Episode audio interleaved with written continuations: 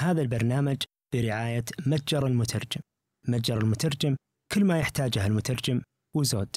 من خلال متجر المترجم تستطيع الحصول على دورات تدريبية أو ورش عمل افتراضية تساعدك على تحسين مهاراتك في الترجمة أو حتى بدء العمل في مجال الترجمة.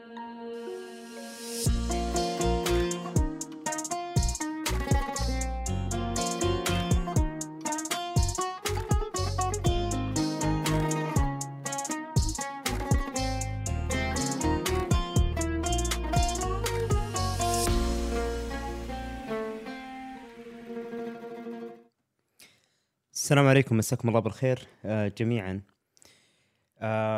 مرحبا بكم في رابع حلقة من حلقات مساحة المترجم الرمضانية. اليوم عندنا موضوع قررنا نخلي حتى منه على فترتين من طوله، أو نعتقد أنه راح يستحق الكثير من النقاش، فيمكن اليوم بكرة نكون في نفس الموضوع تقريبا، وهو صراع البقاء في سوق الترجمة. دائما نجد في إشكالية في موضوع التسعير، في مواضيع كثيرة تجد أنه تشغل بال المترجم، أحيانا حتى يعاني منها ولا يعرف يتعامل معها أو يتعلم أو يكون يعرف يتعامل معها وتكون هي نقطة تميزه. فخلينا نشوف فريق إسأل مترجم إيش عندهم محضرين لنا اليوم في هذا الموضوع. بشرى تفضلي. السلام عليكم ورحمة الله وبركاته. يلا نبدأ على أول سؤال، إيش اللي يحدد بقاء المترجم في سوق الترجمة واستمراريته؟ طب بشرى، خلينا نحدد السؤال أكثر.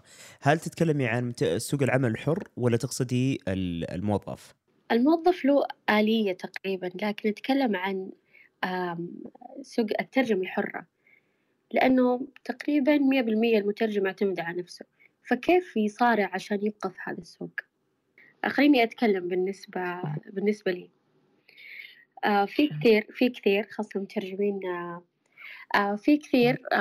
اعتمادهم على نفسهم أكثر شيء، فكل اللي يسوونه إنهم يجتهدون عشان يوصلون لأكبر عدد ممكن. لو بتكلم عن تويتر متابعين، لو بنتكلم عن حتى العملاء كمان، لكن بعضهم يعني يشتغلون على موضوع التسويق أكثر من اجتهادهم على نفسهم، فهو هذا ممكن اللي ما يخليهم يستمرون كثير في هذا المجال، لأنه بيجيهم نقد مرة كبير. فنجي نتكلم عن البقاء في سوق الترجمة يحتاج تسويق ذاتي، فلازم نوازن بين التسويق الذاتي والاجتهاد، وبنحن نتحسن في ترجمتنا كمان. فصراحة في عوامل مرة كثيرة، أنا أحس إني تكلمت عن أكثر من موضوع، لكن التسويق الذاتي كمان جزء، وهو كمان يحدد الاستمرارية في البقاء، لأنه بدون عملاء ما راح يمشي الشغل أبدا. نفس الشيء حتى لو كان في تسويق، لو السمعة كانت سيئة كمان ما راح يمشي. فصراحة أكثر من عامل يحدد استمرارية البقاء في سوق الترجمة. إيش رأيكم؟ طيب، يعني أنت تقولي إنه البقاء يحتاج إنه في الواحد بعد ما يدخل السوق يحتاج إنه تسويق، بغض النظر عن الطريقة، صح ولا لا؟ أو الوسيلة إن صح التعبير. يعني مثلا في تويتر، مثلا اللي وسيلته تويتر أو اللي جمهوره في تويتر يشتغل هنا في هذه الخانة، اللي مثلا جمهوره في الميدان أو له طريقة أخرى، أو مثلا اللي عنده مكتب يشتغل هنا. فالبقاء هو أنك تستمرار التسويق وإظهار الذات. هل هذا فعلا كنت تقصديه؟ بالضبط، لأنه بدون تسويق، لأنه هذا أكثر شيء صراحة يعلمون عليه. يعني لازم تثبتي نفسك، لازم حتى في الحلقات اللي راحت يعني لازم يكون المترجم عنده مهارات تواصل، عنده ذكاء اجتماعي، عنده تسويق ذاتي. طيب، لو أنا اشتغلت على هذا الجانب واستمريت في الترجمة، مصير نص العملاء اللي عندي لو كانت ترجمتي سيئة راح يتكلمون، راح يقولون لا والله هذا على الفاضي إنه قاعد يسوق، هذا الإنسان ما عنده سالفة، صح؟ فهذا اللي ما خلينا استمر، راح تقل الشعبية. فهذا ممكن يحدد، لازم نكون موازن بين أكثر من شيء. ولا وش رأيكم؟ طيب، أنا برجع أعلق على الفكرة هذه، بس بسمع أولا من أركان وأيضا نسمع من ترجمان، بعدين أرجع أنا أعلق. تفضل أركان. السلام عليكم. بس أستاذ، إذا سمحت أتحدث عن منطقتي لو عن بشكل عام، بس إذا أمكن. أنا أسكن بالعراق، معرفة تتحدث عن اللي يدور ببلدي ولا صيغة التحدث تكون بشكل عام؟ بس هذا سؤال اللي يريحك. بالعكس نفضل الخصوصية وتحدد مثلا إذا أنت كنت في العراق تحدد إنه مثلا هذا اللي ماشي عندنا وكذا يكون أفضل. تفضلت فيه الأخت يعني صراحة إحنا بالعراق الاهتمام انضباط المواعيد وبناء ثقة مع العميل، لكن نفتقر الجودة. يعني أغلب المكاتب الترجمة والمترجمين يهتمون يعني بالإعلانات وكيفية التسويق ويهتمون بالانضباط مثلا بالمواعيد. إذا قال لك يوم الأحد مصادف كذا تكون الترجمة عندك، لكن للأسف الشديد ما حد يعمل على مهاراته. فأنا بمنظوري أنه لازم المترجم مثل ما يخصص وقت للترجمة والعمل ويكسب ما لازم يكون في عمل على الجودة. شكرا. بالضبط، أنا كنت بتكلم عن هذا الموضوع وبرجع أربطه يعني برأيي الشامل إن شاء الله بعد ما نسمع ترجمان. تفضل ترجمان. السلام عليكم ورحمة الله وبركاته، حيا الله الجميع وأشكرك أستاذ فهد. وبالنسبة لموضوع الليلة صراع البقاء في سوق الترجمة، حقيقة موضوع يعني جاء الجرح مثل ما يقولون، وأنا جلست أتأمل وأتفكر في الموضوع وسجلت فيه بعض النقاط. فهذا الموضوع في اعتقادي يجب أن ينظر له من عدة جوانب. الجانب الأول وضع وعمل المترجم في سوق الترجمة، هل هو مترجم موظف في جهة أو منظمة أو مؤسسة ولا هو مترجم حر؟ فإذا تكلمنا عن الحالة الأولى حالة المترجم صاحب الوظيفة الثابتة، أستطيع أن أقول أنه قد يكون بعيد بعض الشيء عن قضية الصراع للبقاء في سوق الترجمة بحسب قوة الجهة اللي يعمل معها. أذكر أني قبل فترة قابلت مترجم يعمل في جهة كمترجم لأكثر من 30 سنة. طبعا الجهة اللي يعمل معها جهة متينة وقوية، وهذا يساهم في البقاء والثبات. ومع ذلك ربما كذلك حتى لما تكون مثلا في مثل هذه البيئات ربما يواجه المترجم في مثل هذه البيئات الرتابة والروتين وضعف أو انعدام التطوير. يعني على سبيل المثال الشخص اللي أشرت إليه هذا اللي اشتغل في منظمة 30 سنة، سألته قلت له أنتم تستعملون كات تولز في عملكم؟ أعطاني إجابة صادمة حقيقة، قال لي إنهم ما يستعملون كات تولز في عملهم مع أنهم جهة كبيرة وعندهم إمكانيات واسعة وعملهم يتطلب الكات تولز. فيمكن يكون في نوع من الاستقرار للمترجم صاحب الوظيفة، لكن الدخل ربما يكون أقل في الغالب، لأنه بإمكانه يعني يعمل عمل حر ويدخل أضعاف يعني ما يدخله من وظيفته. في بعض الأحيان كمان ممكن يواجه منغصات وأذية ومكايدات في عمله، وهذا يظهر لي كنوع من صراع البقاء في هذا يعني يجيب على هذا السؤال صراع البقاء. طبعا هذا بالنسبة للموظف المترجم الموظف. أما المترجم الحر فهو تقريبا هو اللي قد يكون في صراع دائم البقاء في سوق الترجمة. وأسئلة الليلة لما أقرأها ويمكن البعض مثلي يعني يتبادر للذهن فورا العمل الحر والمترجم الحر في حقل الترجمة. يعني حقيقة أسئلة ومحاور ذكية، وتأملت إذا الواحد تأملها يجد أنها مترابطة من أول ليلة إلى الآن. فالسؤال كيف أحمي نفسي من تقلبات السوق؟ في اعتقاد أن المترجم الحر يعني يحتاج يجهز نفسه نفسياً وذهنياً لتقبل حقيقة وجود صراع له عدة أشكال للبقاء في سوق الترجمة. وهذه طبيعة الدنيا بشكل عام، إحنا ما إحنا في جنة، يعني الأمر صعب، كل شيء له قيمة وضريبة. فالمترجم الحر قد يواجه أو سيواجه صعوبة كبيرة للبقاء خاصة في بداية عمله، وربما قد يحتاج أنه يقرب ربما إلى 10 سنوات حتى تكون له قدم راسخة في سوق الترجمة. فإذا ما جهز نفسه ما كانت عنده هذه الذهنية والعقلية راح يتعب كثير، وربما لن يتحمل قد يخرج. لأنه في بعض الأحيان قد يواجه المترجم الحر أشهر مثلا لا يعمل فيها ولا يكون فيها مدخول من سوق الترجمة، وقتها إيش مفروض يسوي؟ ربما يواجه منافسة غير شريفة من البعض، إيش يسوي وقتها؟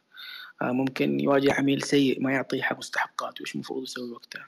ممكن هو نفسه يمرض أو يواجه أزمة قوية، أمور كثيرة ممكن يواجهها، فإيش المفروض يسوي تجاهها؟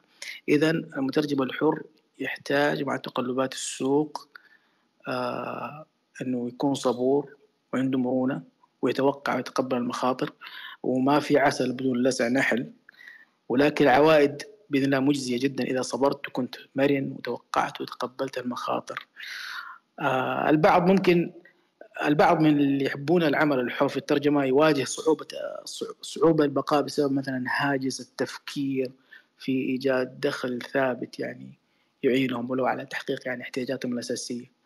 يواجه صعوبة الجمع بين وظيفة ثابتة قد تتعلق بالترجمة وقد لا تتعلق بالترجمة وبين البقاء في سوق الترجمة. الحلول اللي أتصورها هذه المشكلة أنا كتبتها يعني الحلول اللي أتصورها. المترجم يحتاج يطور نفسه، يمتلك ذهنية وعقلية ويضبط نفسه ويضبط صرفه، تمام، ويكون عنده طبعا إحنا عندنا ثقافة استهلاك طاغية الآن في العالم في هذه الإشكالية، إنه أنت تحتاج تسوي simplify your life simplicity، عيش عيشة متواضعة، اترك البذخ، اترك الترف. هذا راح يعينك على أنك تبقى في السوق، تمام. وأيضا كذلك ممكن يكون عندك عمل جانبي تأخذه تستفيد منه في يعينك على الوقوف وعلى البقاء عشان تجنب الصراع. وأيضا كذلك معلش في نقطة كمان اللي هي نوعية الترجمة اللي يعني يمارسها الشخص في السوق، هل هي تحريرية أم شفوية؟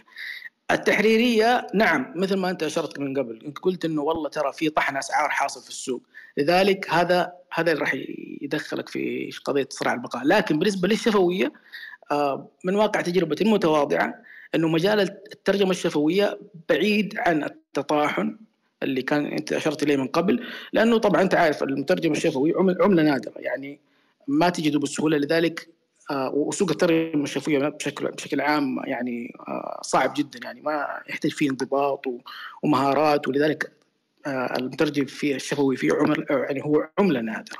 فآسف على الإطالة، آسف جدا. لا بالعكس، الله يعطيك ألف عافية. طيب بس خلينا نحاول نلخص اللي قاله محمد، يقول أن لازم الواحد عشان يكون في السوق، يكون عنده بقاء في السوق، لازم يحرص على قلنا الإدارة المالية. أتوقع يعني هذا اللي كنت تلمح له لما قلت أن السوق فيه تقلبات، في أيام ما فيها مشاريع وإلى آخره. ذكر أيضا محمد بأن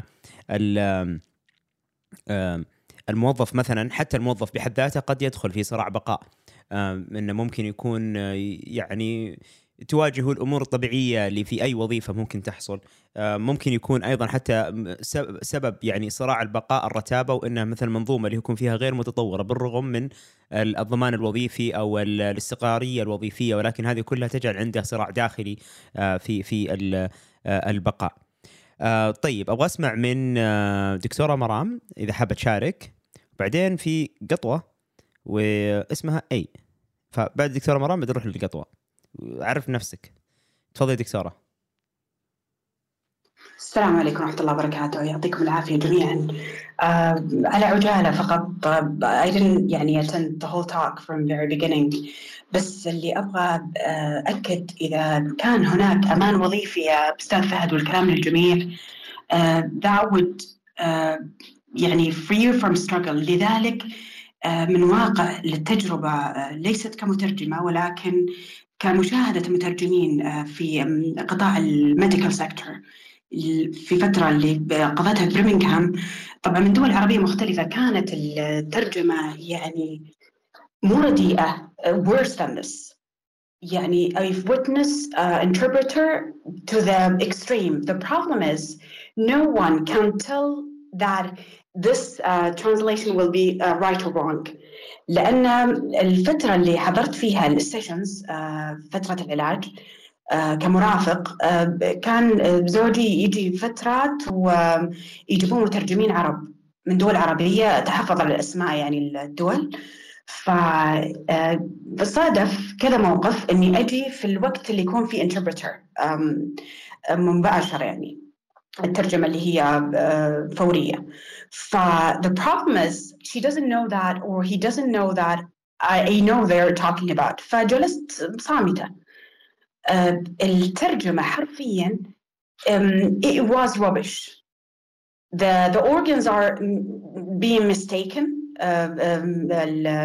synonyms, medical idioms and terms completely sabotage to the extreme. يعني الأعضاء تقريبا لخبطة صارت فيها، يعني غير ال conveying of the instructions.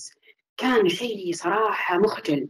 فأنا إيش سويت بعد ما خلصت المترجمة؟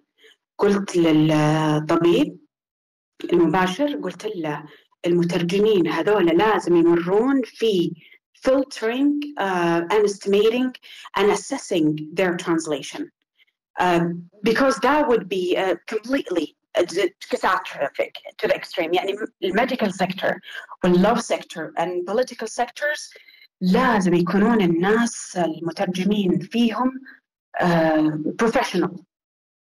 بس للأسف لما تكون الجهة الثانية ما هي عارفة تقيم ترجمتك أنت كترجمة عربية أتكلم من أي لغة إلى اللغة العربية، راح يكون زي اللي ما شاهدت، يعني لا تعليق صراحة. يعني أول شيء ال information is not correct, the diagnosis is completely catastrophic to the extreme. غير أنه بنقل تعليمات خاطئة 100%. فهو إيش قال لي الدكتور المباشر بروفيسور؟ قال لي you've escalated concern, it has never been escalated before. فإيش صار؟ يعني الواحد بعض الأحيان يسكت أحسن له. They've requested me to interpret and translate most of the cases in the hospital. فالأمانة تعبت يعني جسديا ونفسيا، لأن you're conveying a lot of bad diagnose and you don't want to be in that situation. فكذلك إنك تكون emotionally blocked and not showing that kind of emotions, it was a challenge for me. لأنه أنت ما تبغى تنقل your emotions, you just want to translate the words and the diagnose.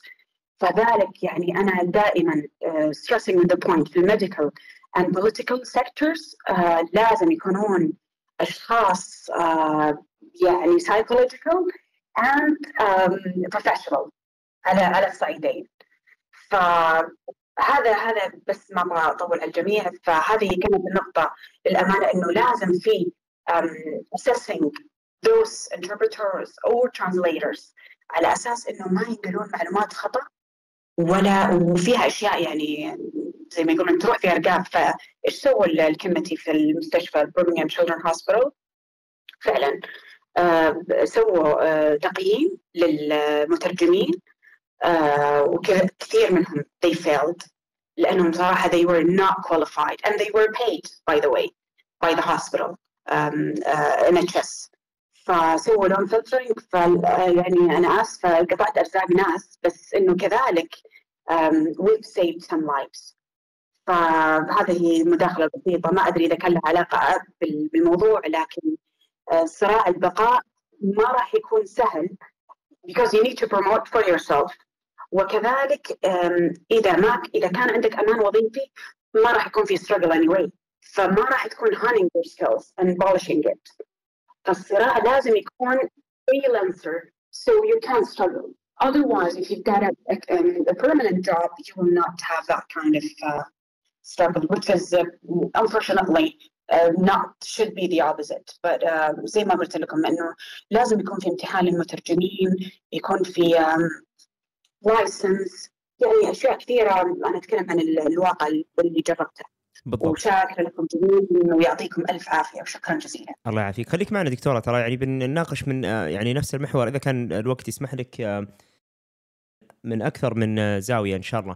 بس أعجبني بالعكس اللي أنت قلتيه، قد يبدو في ظاهره أنه ما له علاقة مباشرة بالموضوع، بس بالعكس ويمكن حتى تطرق لها أركان في بداية الأمر. قال أنه بغض النظر تسوق ولا ما تسوق، ترى الجودة قد تكون هي المشكلة. وانت سلطت الضوء على نقطة مرة مهمة، إذا كنت مستور وصار لك فترة والله تشتغل وما حد يدري أنك أنت ما أنت قاعد تأدي الأداء الممتاز، بيجيك أحد بيطب عليك واحد ولا واحدة تعرف تخصص ترجمة وكأيبل تو أكشلي يعني أنه يقيم، وممكن يلغي عقد المؤسسة اللي أنت تتبع لها. وهذا يعني مو بس على عاتق المترجم نفسه، المترجم والشركة. كان لي تجربة قريبة من كذا في أمريكا 2018-2019. كان وقتها زوجتي حامل، وطبعا في وقتها في نفس الفصل الدراسي كنت أدرس الترجمة الشفوية، وكانوا يتكلمون عن ما يسمى بالآد هوك انتربريتنج، وإنه كيف إنه بعض الأحيان الزوج أو الأب أو الأم لما يترجم لابنه ولا زوجته وإلى آخره قد يتخذ قرار نيابة عنهم وإلى آخره. وهذا بس اللي كانوا حافظينه في المستشفى، فكانوا يمنعوني من الترجمة لأنهم يقولون لا معليش ترى يمكن تتخذ قرار يعني ولا تروح تحرف حاجة ولا شيء، إحنا نخاف من كذا، إحنا بنجيب ناس معتمدين. طيب قلنا يلا توكلنا على الله جيبوا ناس معتمدين الله يعطيكم العافية هيا. فجابونا ناس كالعادة ما كانوا فاهمين. طبعا بالنسبة لنا كانت أكبر مشكلة أنه أنهم ما هم فاهمين أو ما هم معتادين على لهجتنا، فنضطر أن نتكلم فصحى ويلا السلامة. للأمانة كانوا يمكن كان عندهم القدرة، ويمكن لأنه بطبيعة أنه كانت وضع اعتيادي جدا اللي هو الحمل، حالات حمل ولادة وإلى آخره، فربما ما كان في صعوبة الضخمة. مع ذلك كان دائما في مشكلة في أنهم يفهمون أصلا إحنا وش نبغى نقول. ما كان عندهم مشكلة في فهم أنه الدكتورة والدكتورة وش تبغى تقول، بس كان عندهم مشكلة نحن وش نقول، فيطلع معاهم ترجمة يعني سبحان الله كذا، يعني بعد ما تسمعها تقول سبحان الله إحنا ما قلنا كذا، بس ما هي مشكلة. لدرجة أنه اضطررت أني أنا أطلب أني أنا بترجم، قالوا لا أنت بعدين تتخذ قرار نيابة عنها. قلت طيب ماني متخذ قرار نيابة عنها، شو كبيرة عاقلة يا أخوي يسألوها إذا اتخذ قرار نيابة عنها ولا لا. ومع ذلك رفضوا. المهم أنه اتجهنا في النهاية إلى حل أنه نكتب، يعني أنها تكتب تنازل رسمي موثق في الإدارة القانونية في المستشفى أنه خلاص إحنا بنتحمل الترجمة، فكونا من الحالات اللي قاعد ترجم لنا، هذول يبغى لهم يعني معالجة وإلى آخره. بس الفرق يمكن في المعالجة أنه الشركة الترجمة، لأنه ما يعني الأمانة أنه أنا وضحت لهم أنه كانت المشكلة ما هم قادرين يفهمون علينا كويس، وقلت لهم يمكن فارق اللهجات وإلى آخره. ففي النهاية عرضوا علي إني أدربهم، قالوا يلا إيش رأيك طب تدربهم؟ قلت لا أنا ماني متخصص لا ترجمة طبية ولا يعني ما لي علاقة، أنا مجرد إني طالب ترجمة، فأعرف أدرك مصاعب اللي تواجههم، وفي نفس الوقت أدرك إنه الترجمة هذه ما تناسبنا، ما يعني ما تناسب معنا أبدا. فهذا جزء أيضا من صراع البقاء اللي أنه نرجع هنا كل الآن أركان دكتورة مرام يدوروا حول موضوع اللي ترى الجودة هذه ممكن متى ما أنت وقفت تطوير على نفسك أنت ممكن تطلع من السوق وخلاص مع السلامة، أو تخسر وظيفة حتى وإن كانت ثابتة لأنه بيكون عليك ملاحظة. ننتقل مجددا، أعتذر ما في إلا صورة قطوة وحرف أي، فنبغى نسمع منك وبعدين عزة وعرف نفسك عشان أعرف ناديك بعدين. تفضل أو تفضلي. أهلا، مساء الخير. أنا بس عندي سؤال إذا تسمح، ومو مرتبط يعني 100% بالموضوع حق المساحة، بس إذا ممكن هو أطرح السؤال. هو غالبا إذا ما هو مرتبط نشوف له يمكن حلقة ثانية أو نرشدك، بس اطرحيه بشكل سريع تفضلي. إيه في حال بدأ الشخص هو تخصصه ترجمة في مسار غير الترجمة، كيف يرجع للترجمة؟ وش أفضل طريقة؟ أنا حابة أستفيد من خبرتك ما شاء الله. يرجع يسمع حلقة أمس، بتنزل بعد شوي تقريبا بعد ساعة، بتنزل على كل منصات البودكاست تبعنا على اليوتيوب وعلى الإذاعة. أمس فصلنا في هذا الموضوع تماما، كان عنوان الحلقة أمس إنه إذا طلعت من السوق وش أسوي؟ فأنا أروح على اليمين ولا يسار؟ فكانت كلها موجودة، فتقدر تسمعيها على مساحة إذاعة المترجم المسجلة، أو خلاص ساعة وبتنزل كذا مرتبة وجودة عالية فتقدر تسمعيها. هذا يمكن حلي. بعد هذا كان عندك استفسار، لسه باقي عندنا 5 أيام و6 أيام. طيب نسمع العزة، يعطيك العافية عزة تفضلي. السلام عليكم، مساء الخير جميعا. أنا في مقولة كذا حابة أشارك فيها دائما تجي ببالي، خاصة أنها تتزامن مع موضوع صراع البقاء في سوق الترجمة أو حتى أي سوق يعني بشكل عام. المقولة هي السوق ينظف نفسه، وهذه مقولة واقعية صراحة. يعني دائما السوق يتجدد يتغير، يمكن مو كل الناس الموجودين فيه اليوم بيكونوا موجودين فيه بعد كم سنة، الأسباب كثيرة. فأنا ودي أشارك معكم مع المستمعين يعني بعض خلينا نقول توصيات أو أشياء أنا يعني أبادي فيها بنفسي، أحاول أتبعها بحيث أني أكون دائما يعني موجودة في مجالي. أول شيء أخلاقيات المهنة. شيء غريب إن كثير ناس تتجاوز هذه الفكرة، ويمكن حتى ما تعرف عنها. فحلو الواحد يعرف يعني بشكل عام إيش أخلاقياتك بصفتك شخص مهني، لأن الوظائف المهنية ترى العالم كبير، والوظائف المهنية مثل وظيفة الترجمة، وظيفة المحامي إلى آخره. 2 البقاء على اطلاع. البعض خلاص يعني يدخل جو مثلا شغل روتيني، وتبدأ تمر الأيام ويبدأ يستوعب أنه ما مرت بس أيام، مرت سنوات وهو مش على اطلاع. بس كده خلاص عازل نفسه في وظيفته الرسمية أو في أي شغل، وما هو قاعد يصير إيش قاعد يعني يصير في العالم، مو قاعد يشوف قصدي إيش يصير في العالم. ثلاثة أيضا المترجم حلو إنه يتعلم مهارات مساندة، يعني مو بخلاص إني أنا اليوم مترجم وناجح ما شاء الله وتجيني عروض وأنتقل من وظيفة لأخرى، أو حتى على الصعيد الآخر اللي مثلا الترجمة الحرة، يعني أنا عندي فرص وخلاص مبسوط اليوم بس طب ما تدري شو يصير بعدين، فحلو تتعلم مهارة إضافية وتفتح لك باب ثاني. كمان تطوير المهارات الشخصية، المهارات الشخصية يعني شيء دائما يتطور، الواحد ما يقعد على ما هو عليه من ناحية الشخصية والمهارات الشخصية بشكل عام. حلو تقرأ، حلو تفهم، حلو تختلط بالناس ويكون لحظات تأمل تعرف كيف تطور نفسك. كمان في تطوير مهارات اللغة والترجمة. أي مترجم يعتقد في مرحلة ما من حياته المهنية أنه خلاص وصل إلى مرحلة ما يتطور فيها، للأسف أنا أعتقد أن هذه بداية خروجه من هذا السوق، لأن اللغة بحر والترجمة بحر أوسع، فبالتالي يوم بعد يوم أشياء تتغير زي ما أنتم شايفين، في مصطلحات تدخل، في أشياء كثير تتغير، في تحديثات. عالمنا اليوم عالم السرعة، عالم التقنية، فحلو إنه يكون في تخصص لك، ما رح أقول يوميا لأنها يمكن تكون بشكل مبالغ، لكن تخصص لك فترة من فترات أسبوعك، يعني في الأسبوع أو الشهر تطور فيها نفسك من ناحية اللغة والترجمة. أخيراً هي مو يمكن نصيحة مرتبطة كثير بالترجمة، لكن نصيحة أهل البزنس، حلو تنوع مصادر دخلك، يعني ما يكون كل اعتمادك على تخصصك، لو شيء بسيط شيء ثاني، يعني تحاول توازن وبس.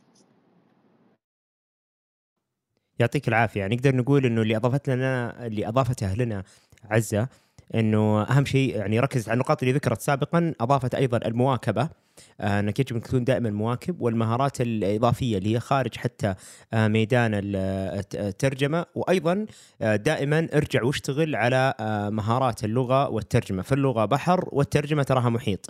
هنا ممكن أشير لكم في كتاب اسمه، أعتقد اسمه The Chimp Mentality أو شيء من هذا القبيل، ما أنا متأكد صراحة وش اسمه، بس إنه مشهور.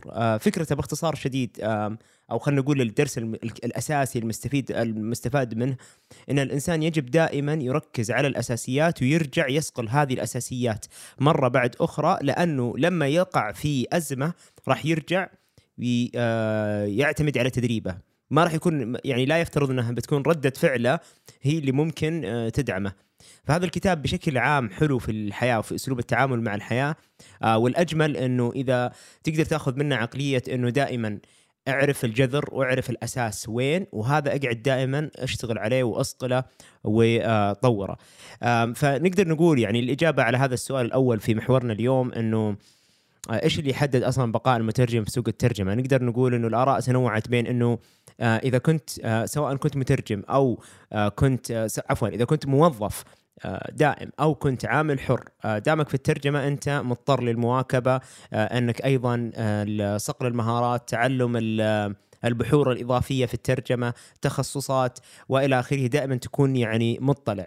أيضا قلنا أنه الإدارة المالية خاصة للمترجم الحر، لأنه إذا كنت بتعتمد على أنه خلاص العمل الحر وكأنه هو حق موسم الرياض، أنه أنا خلاص اللي يطلع لي من جلسة الترجمة هذه أخذه وأطلع للبوليفارد وراح أنبسط وانتهى الموضوع، حيجي يوم أنت تقول في نفسك أنه أنا ما استفدت شيء، هذا أنا أشتغل عمل حر، لا اللي جلست مع أهلي ولا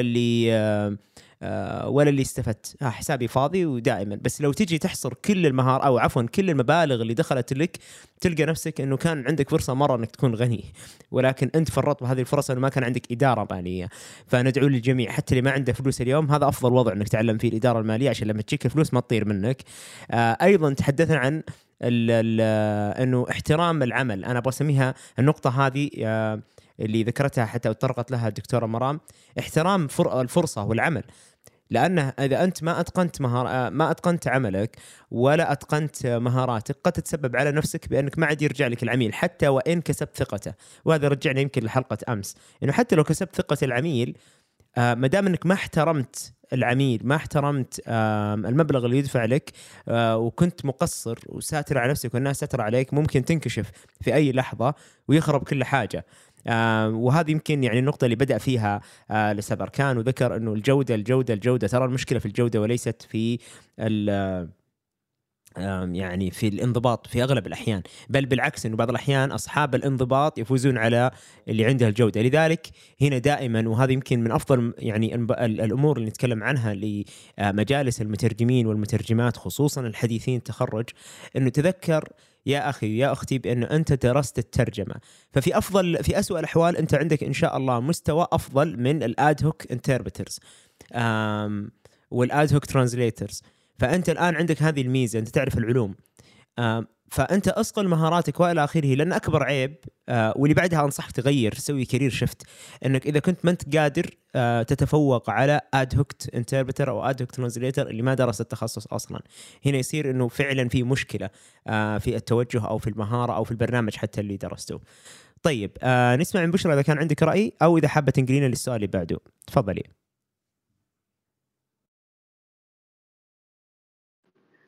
فعلا أتفق مع بعض الآراء صراحة، لكن أفضل نروح للسؤال اللي بعده. الأغلب يفضل يختار ويتعامل مع المترجم المستقل صاحب عدد كبير من المتابعين، مع أن يوجد كثير ما يملكون شعبية كبيرة، لكن مستواهم في الترجمة أفضل من أصحاب المتابعين الأكثر. فهل البقاء للمترجم المشهور فقط أم المجتهد بغير شهرة كبيرة؟ وش قصدك؟ قصدك إنه يعني اللي عنده اللي عندهم متابعين، يعني اللي ما عندهم يعني اللي عندهم متابعين هذول ما عندهم جودة؟ لا ما عمم لا تفرطني. طيب لا فاهم عليك. لا أنا أختلف أصلاً، يعني جعجعة من غير طحن. هذول يكشفون مرة سهلين، هذول أسهل ناس. أعطيك مثال آخر قريب يعني، ولعل يعذروني بعض الزملاء والزميلات الأكاديميين والأكاديميات، يختلف وضعهم قليلا، ولكن بعض الزملاء والزميلات والأكاديميين والأكاديميات اللي يعملوا زملاء لنا في الجامعات يكون لأنه دكتور فقط، وأغلبهم ما يكون متخصص في الترجمة، فيكون مثلا لأنه دكتور فيعطى أولوية مثلا في بعض المشاريع، ولكن يجد يعني بعض الأحيان أنه لا والله اللي متخصص في الترجمة سواء كان دكتور أو ما هو دكتور يكون أفضل. فهذه تحصل كثير. هذه أنا أشوف أنه بالعكس، يعني أنه الجودة دائما تفرض نفسها سواء كان عندهم متابعين ولا ما عندهم متابعين، هذول كلهم بينكشفوا. شيء ثاني، فقط في السعودية ترى اللي في عندنا رابطة مترجمين مشاهير، يعني ترى في العالم ادخل لحسابات مثلا أنتوني بيم من أشهر المنظرين والممارسين للترجمة، ويعمل في أكثر من دولة في نفس الوقت، وحتى جاء للسعودية. شوف كم عدد متابعين، الظاهر ما يزيدون عن 2005 متأكد، أنا الظاهر أذكرني شفتها. وقناته في اليوتيوب ما أبالغ إذا قلت إنه كل أسبوع ينزل مقطع. بل بالمسار الأكاديمي بشكل عام يعني تجد إنه دائما ما في ناس يعني ما يشتهرون أو ما يركزون على هذا الموضوع. إحنا بس اللي عندنا موضة مشاهير الترجمة، وإنها حركة داخل يعني أو حراك إن صح التعبير، يعني يخص اللغة والترجمة وإلى آخره. فما أتفق معك تماما. بالإضافة لأنه في كثير مترجمين ومترجمات يعملون يوميا، ولكن ترى ما عندهم حتى حساب تويتر ولا يعرفون تويتر. ومنهم حتى بعض الزملاء والزميلات اللي كانوا يظهروا في صالون الترجمة مع جمعية الترجمة، ترى ما عندهم حسابات. وفي اللي فتح حسابات فقط لأنه طلب منهم إنه بس نحتاج يعني نهشتكم لما يعني تقولوا كلام وكذا، ندل الناس عليكم لعلهم يتعرفوا عليكم، وتعرفها من أرقام المتابعين، تلقى عندهم 200-300.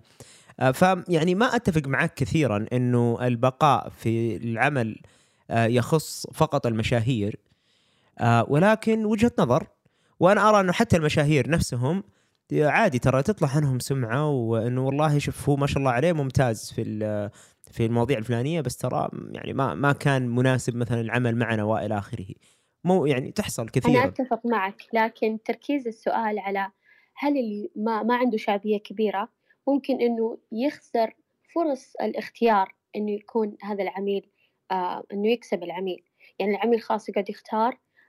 حتى كثير إحنا عندنا في حسابنا نعرض مشاريع طلبات ترجمة، فإحنا نسأل اللي يسألون أو يختارون من عندنا تختارون مين، فالأغلب يختار عدد متابعين أكثر، فبالتالي نتكلم عن فرص اختيار العميل للمترجم الأقل متابعين تكون أقل.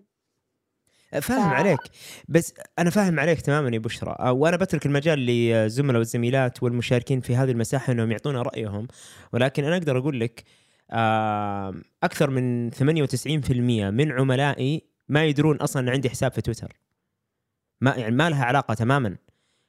واللي من الزملاء والزميلات وفي بعضهم موجودين في هذه المساحة يشتغلوا معاي في مشاريع، يعني منظمات وناس ما يدرون عن تويتر، وإذا عنده تويتر بس إنه هو كشخص ما راح يدور مترجم داخل تويتر أبدا.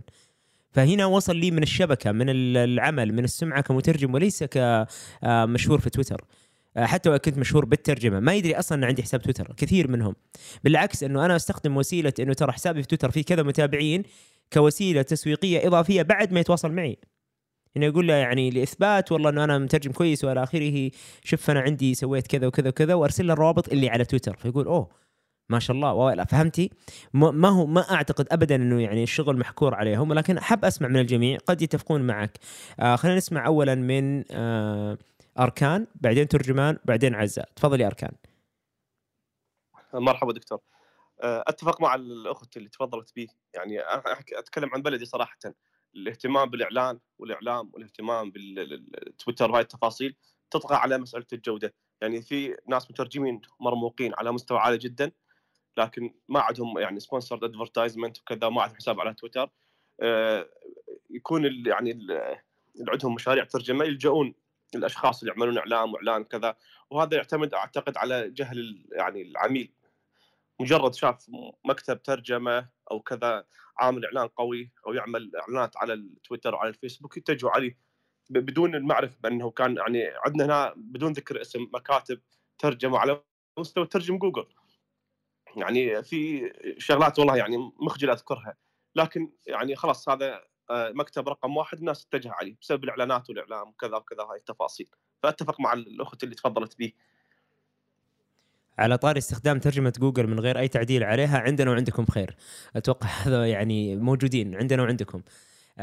طيب يعني هنا في اتفاق مع بشرى من أركان. نسمع طيب وجهة نظر عز، أعتقد ترجمان قلنا، بعدين عزة. تفضل يا ترجمان. جزاك الله خير. تعرف أنت الكتاب اللي أشرت إليه اسمه The Chimp Paradox حق دكتور ستيف بيترز، ممتاز جدا، أنا يعني موجود عندي الآن وأقرأ، حبيت بس يمكن للفائدة للآخرين يعني. أما بالنسبة للسؤال أكيد نعم، أكيد قد يخسر المترجم بسبب ضعفه في التسويق. إذا كان عنده ضعف في التسويق قد يخسر، شفت كيف؟ هذه من جهة، ومن جهة أخرى إذا كان العميل يركز على الشخص اللي عنده متابعين، هذه مشكلة في العميل حقيقة، مثل ما ذكر الأخ قبل قليل، كان يتكلم الأخ أركان، المشكلة في العميل، في عقلية العميل. وفي عندي سؤال لك أستاذ فهد بخصوص صراع البقاء في سوق الترجمة الشفوية. أنا أبغى وجهة نظرك في هذا الأمر في سوق الترجمة الشفوية. طيب بعد ما أسمع من عزة برجع، ولو شفتني هربت ما جاوبت على السؤال أرجع أطرح مرة ثانية، أكون بس نسيت ما هربت. طيب نسمع من عزة. تمام، أنا ودي صراحة أخذ الرأي اللي في المنتصف بينكم، بما أني أنا ما بين التسويق والترجمة. أول شيء التسويق جدا جدا مهم الصراحة، وعدد المتابعين كمان مهم، وفي نفس الوقت ما نقدر نحكم على أي أحد أنه عنده متابعين عشان كده هو قاعد يأخذ عملاء أو شيء، لا بالعكس، يعني ممكن يكون شيء واقعي وعدد متابعينه يكون متماشي مع قدرته وجودته، هذا شيء ممكن زي ما ذكرتوا في نماذج سيئة، فبالتالي مش دائم هو يكون شيء إيجابي أو سلبي أو انعكاس لمستوى المترجم اللي عنده متابعين، وهذا ما يقلل أبدا من الشخص يكون نشط على وسائل التواصل الاجتماعي. وأكيد ما يخفاكم إن إحنا حاليا في عصر التسويق الرقمي وهالأشياء، وعالم كبير يعني يمكن ما يسعفني الوقت إن أتكلم عنه اليوم. اثنين، إن طيب إذا أنا والله ما عندي متابعين، ولا أنا أصلا ما عندي القدرة سواء وقتي أو لأي سبب آخر إني أسوق أو إني يكون عندي متابعين أو إني أتحدث في وسائل التواصل الاجتماعي، هل هذا يعني إني أنا ما رح تكون لي فرص في الترجمة؟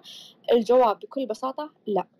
يعني يمكن أنا منهم، أنا يمكن مرة مقصرة في وسائل التواصل الاجتماعي، والحمد لله يعني أتعامل مع عملاء وأسماء كبيرة وكل شيء تمام يعني، وغيرها في زملاء لي أنا أعرفهم تمام المعرفة ومترجمين يعني بأسماء كبيرة جدا ويتعاملون مع مشاريع ما شاء الله، وحرفيا زي ما قال الأستاذ فهد يمكن حتى ما عندهم حسابات في تويتر أبدا، ولا حتى لهم ظهور أصلا في وسائل التواصل الاجتماعي. وغير كذا يعني ما شاء الله أبدا ما عندهم أي وقت أصلا، يعني جدولهم ممتلئ بأعمال الترجمة بالتحديد. فبالتالي يعني كلها صح يعني، بس في يعني اعتبارات معينة نحطها ببالنا. فإيه ممكن تكون تسوق وجودتك ممتازة ويجيك عملاء، هذا شيء موجود وما في خطأ، لا طالما جودتك ممتازة. وممكن تكون أصلا ما عندك وسائل تواصل اجتماعي ولا إنك أصلا مؤمن بالتسويق ولا شيء، في نفس الوقت عندك عملاء. فما يقتصر على أي جانب من الجانبين أبدا، يعني هي أشياء مكملة لبعضها. تمام. أنا صراحة يعني بدأت أميل أكثر لرأي عزة هنا، إنه خلنا ناخذ رأي ملخص لجميع الآراء اللي طرحت. نقدر نقول أعتقد إنه الجميع يتفق إنه التسويق مهم، بغض النظر بالبورد في الشارع ولا منشور ولا كان في التواصل الاجتماعي، التسويق مهم. لازم الناس تعرف إن عندك قدرة. يمكن أمس ذكرنا إنه لما منه العميل وإلى آخره، مدري أمس أو قبل أمس الحلقة قلنا إنه ترى تذكر إن أستاذك في الجامعة هذا عميل. هذا نوع من أنواع التسويق لنفسك، لما أنت تقدم أفضل جهد والانضباط في الوقت والمهارات الاحترافية والمهارات السوفت سكيلز وإلى آخره، هذا نوع من أنواع التسويق. فأعتقد في اتفاق أنه التسويق لابد منه خصوصا في العمل الحر. بعد ذلك آلية التسويق هنا يمكن دخلنا في اختلافات متعددة، أنه أول شيء بحسب السوق. يمكن الزميل أركان ذكر أنه مثلا فيسبوك يعتبر وجهة للعميل في العراق. أيضا مثلا البحث في الإنترنت اللي يكون عندهم إعلانات سبونسرد من جوجل ويكون شكل إعلان كويس وإلى آخره، راح تجذب له العميل وإلى آخره. بس أعتقد أيضا نرجع للسؤال اللي قبل شوي، نتفق تماما ومنها دكتورة مرام لما ذكرت أنه حتى لو وصل لك العميل وكانت جودتك سيئة، حتى لو ما اكتشفك في أول مرة راح يكتشف مع الوقت أنه أنت ما أنت قاعد تعطي الجودة العالية، وتخسر العميل وتخسر حتى قيمة التسويق. وأعتقد أنه في علم التسويق هنا مدامك عزة تشتغلي في هذا المجال الآن، ممكن تصحيني يقول لك قيمة اكتساب عميل جديد هي أغلى من المحافظة على عميل سابق. فأنت إذا كنت معتمد أنه خلاص كل عميل بستفيد منه مرة واحدة وبعدين بدور عن غيره، أنت بتكون التكلفة عليك أعلى بكثير في التسويق. وفي نفس الوقت إذا أنت استغليت التسويق زائد الجودة العالية والاستمرار في التطور والمهارات وإلى آخره، أنت هنا تحافظ على العميل وتكسب عملاء، آخرون، سواء كانوا في وسائل التواصل الاجتماعي ولا كانوا من شبكة الورد اوف ماوث. الورد اوف ماوث اللي فكرتها أنه والله عميل جرب خدماتك أعجبه، يروح يتصل على ثاني، أو الثاني قال له والله يا أخي عندنا مشكلة محتاجين ترجمة، أبد خذ هذا، تعاملت معه أبد وانتهى الموضوع. ففي شبكة التواصل الاجتماعي، في الانترنت والبروموتد آدز، وفي الورد اوف ماوث، وفي استعراض مهاراتك مثل ما كنت تسوي وانت طالب أو كنت يعني في بداية أمرك، حتى تصل إلى قاعدة عملاء تضمن لك sustainability كافي في عدد المرات اللي تطلب فيها في العمل. ومنها خلاص هنا حتى لو قفلت حسابك تويتر ولا ما عاد تسوي سبونسرد يعني ادز، حيكون عندك مثلا زخم كافي للعمل. فنتفق انه التسويق مهم وممتاز، ويمكن انه الشبكات التواصل تراها تختلف من سوق الى اخر. في السعوديه فعلا يطغى تويتر، ولكن ممكن ايضا نقول انه العملاء ممكن يكون في لايف هاك انك تدخل على تويتر وتضبط امورك في تويتر عشان تكسب اول ثاني ثالث عاشر 15 عميل متى حبيت تزيد عدد العملاء، بس دائما في الكونسيرن حق الجوده. اسف طولنا عليك. دكتور ايمن تفضل. حياكم الله احمد. بالنسبه لهذا الموضوع اللي نقطه التسويق، اتفق معكم جدا ان التسويق جدا مهم لكل مترجم. التسويق ساعدنا ان نجيب عملاء جدد، واللي هو كان موضوع الامس إن كيف ممكن إن نكسب عملاء جدد. التسويق أهم عامل لكسب العملاء، فأنت بتكسب العميل، لكن بقاء العميل أبدا ما مرتبط بالتسويق، لأنك بتكون في ذاك الوقت الشركة أو الشخص يكون عميلك وتشتغل معه. فالبقاء أبدا ما مرتبط بعدد المتابعين، ما مرتبط حتى باسم الشخص. مثل ما ذكرت في البداية، ممكن يكون دكتور في الجامعة، ممكن يكون اسم كبير في مجال، ربما يكون آت هوك ترانسليتر ويجي يريد يترجم وفي مجال متميز بس في ترجمة متميز. اللي يحكم على بقائه هو الجودة وجودة العمل اللي راح يقدمه من المرة الأولى. يعني أغلب العملاء ينظروا لك من المرة الأولى، لكن إذا كان مرتبطين معك بعقد على سبيل المثال لشهر أو شهرين أو سنة، ربما تتكرر يعني أن يعطوك فرصة أكثر. وفي العادة هذه العقود هم يحطوا بند أو يضعوا بند، هذا البند يكون من حقهم أنه مثلا يلغوا العقد إذا مثلا كانت جودة الترجمة سيئة وما إلى ذلك. فهنا بقاء المترجم في السوق مرتبط بجودة العمل، بالوقت، التسليم في الوقت المناسب. أمس كنت أكلمكم عن عميل جاني قبل أمس وعرض علي مبلغ لعقد لمدة 5 أشهر، وكنت ورفضت المبلغ. اليوم جاني العقد بالمبلغ اللي أنا الحين أنا معي 4 أشهر.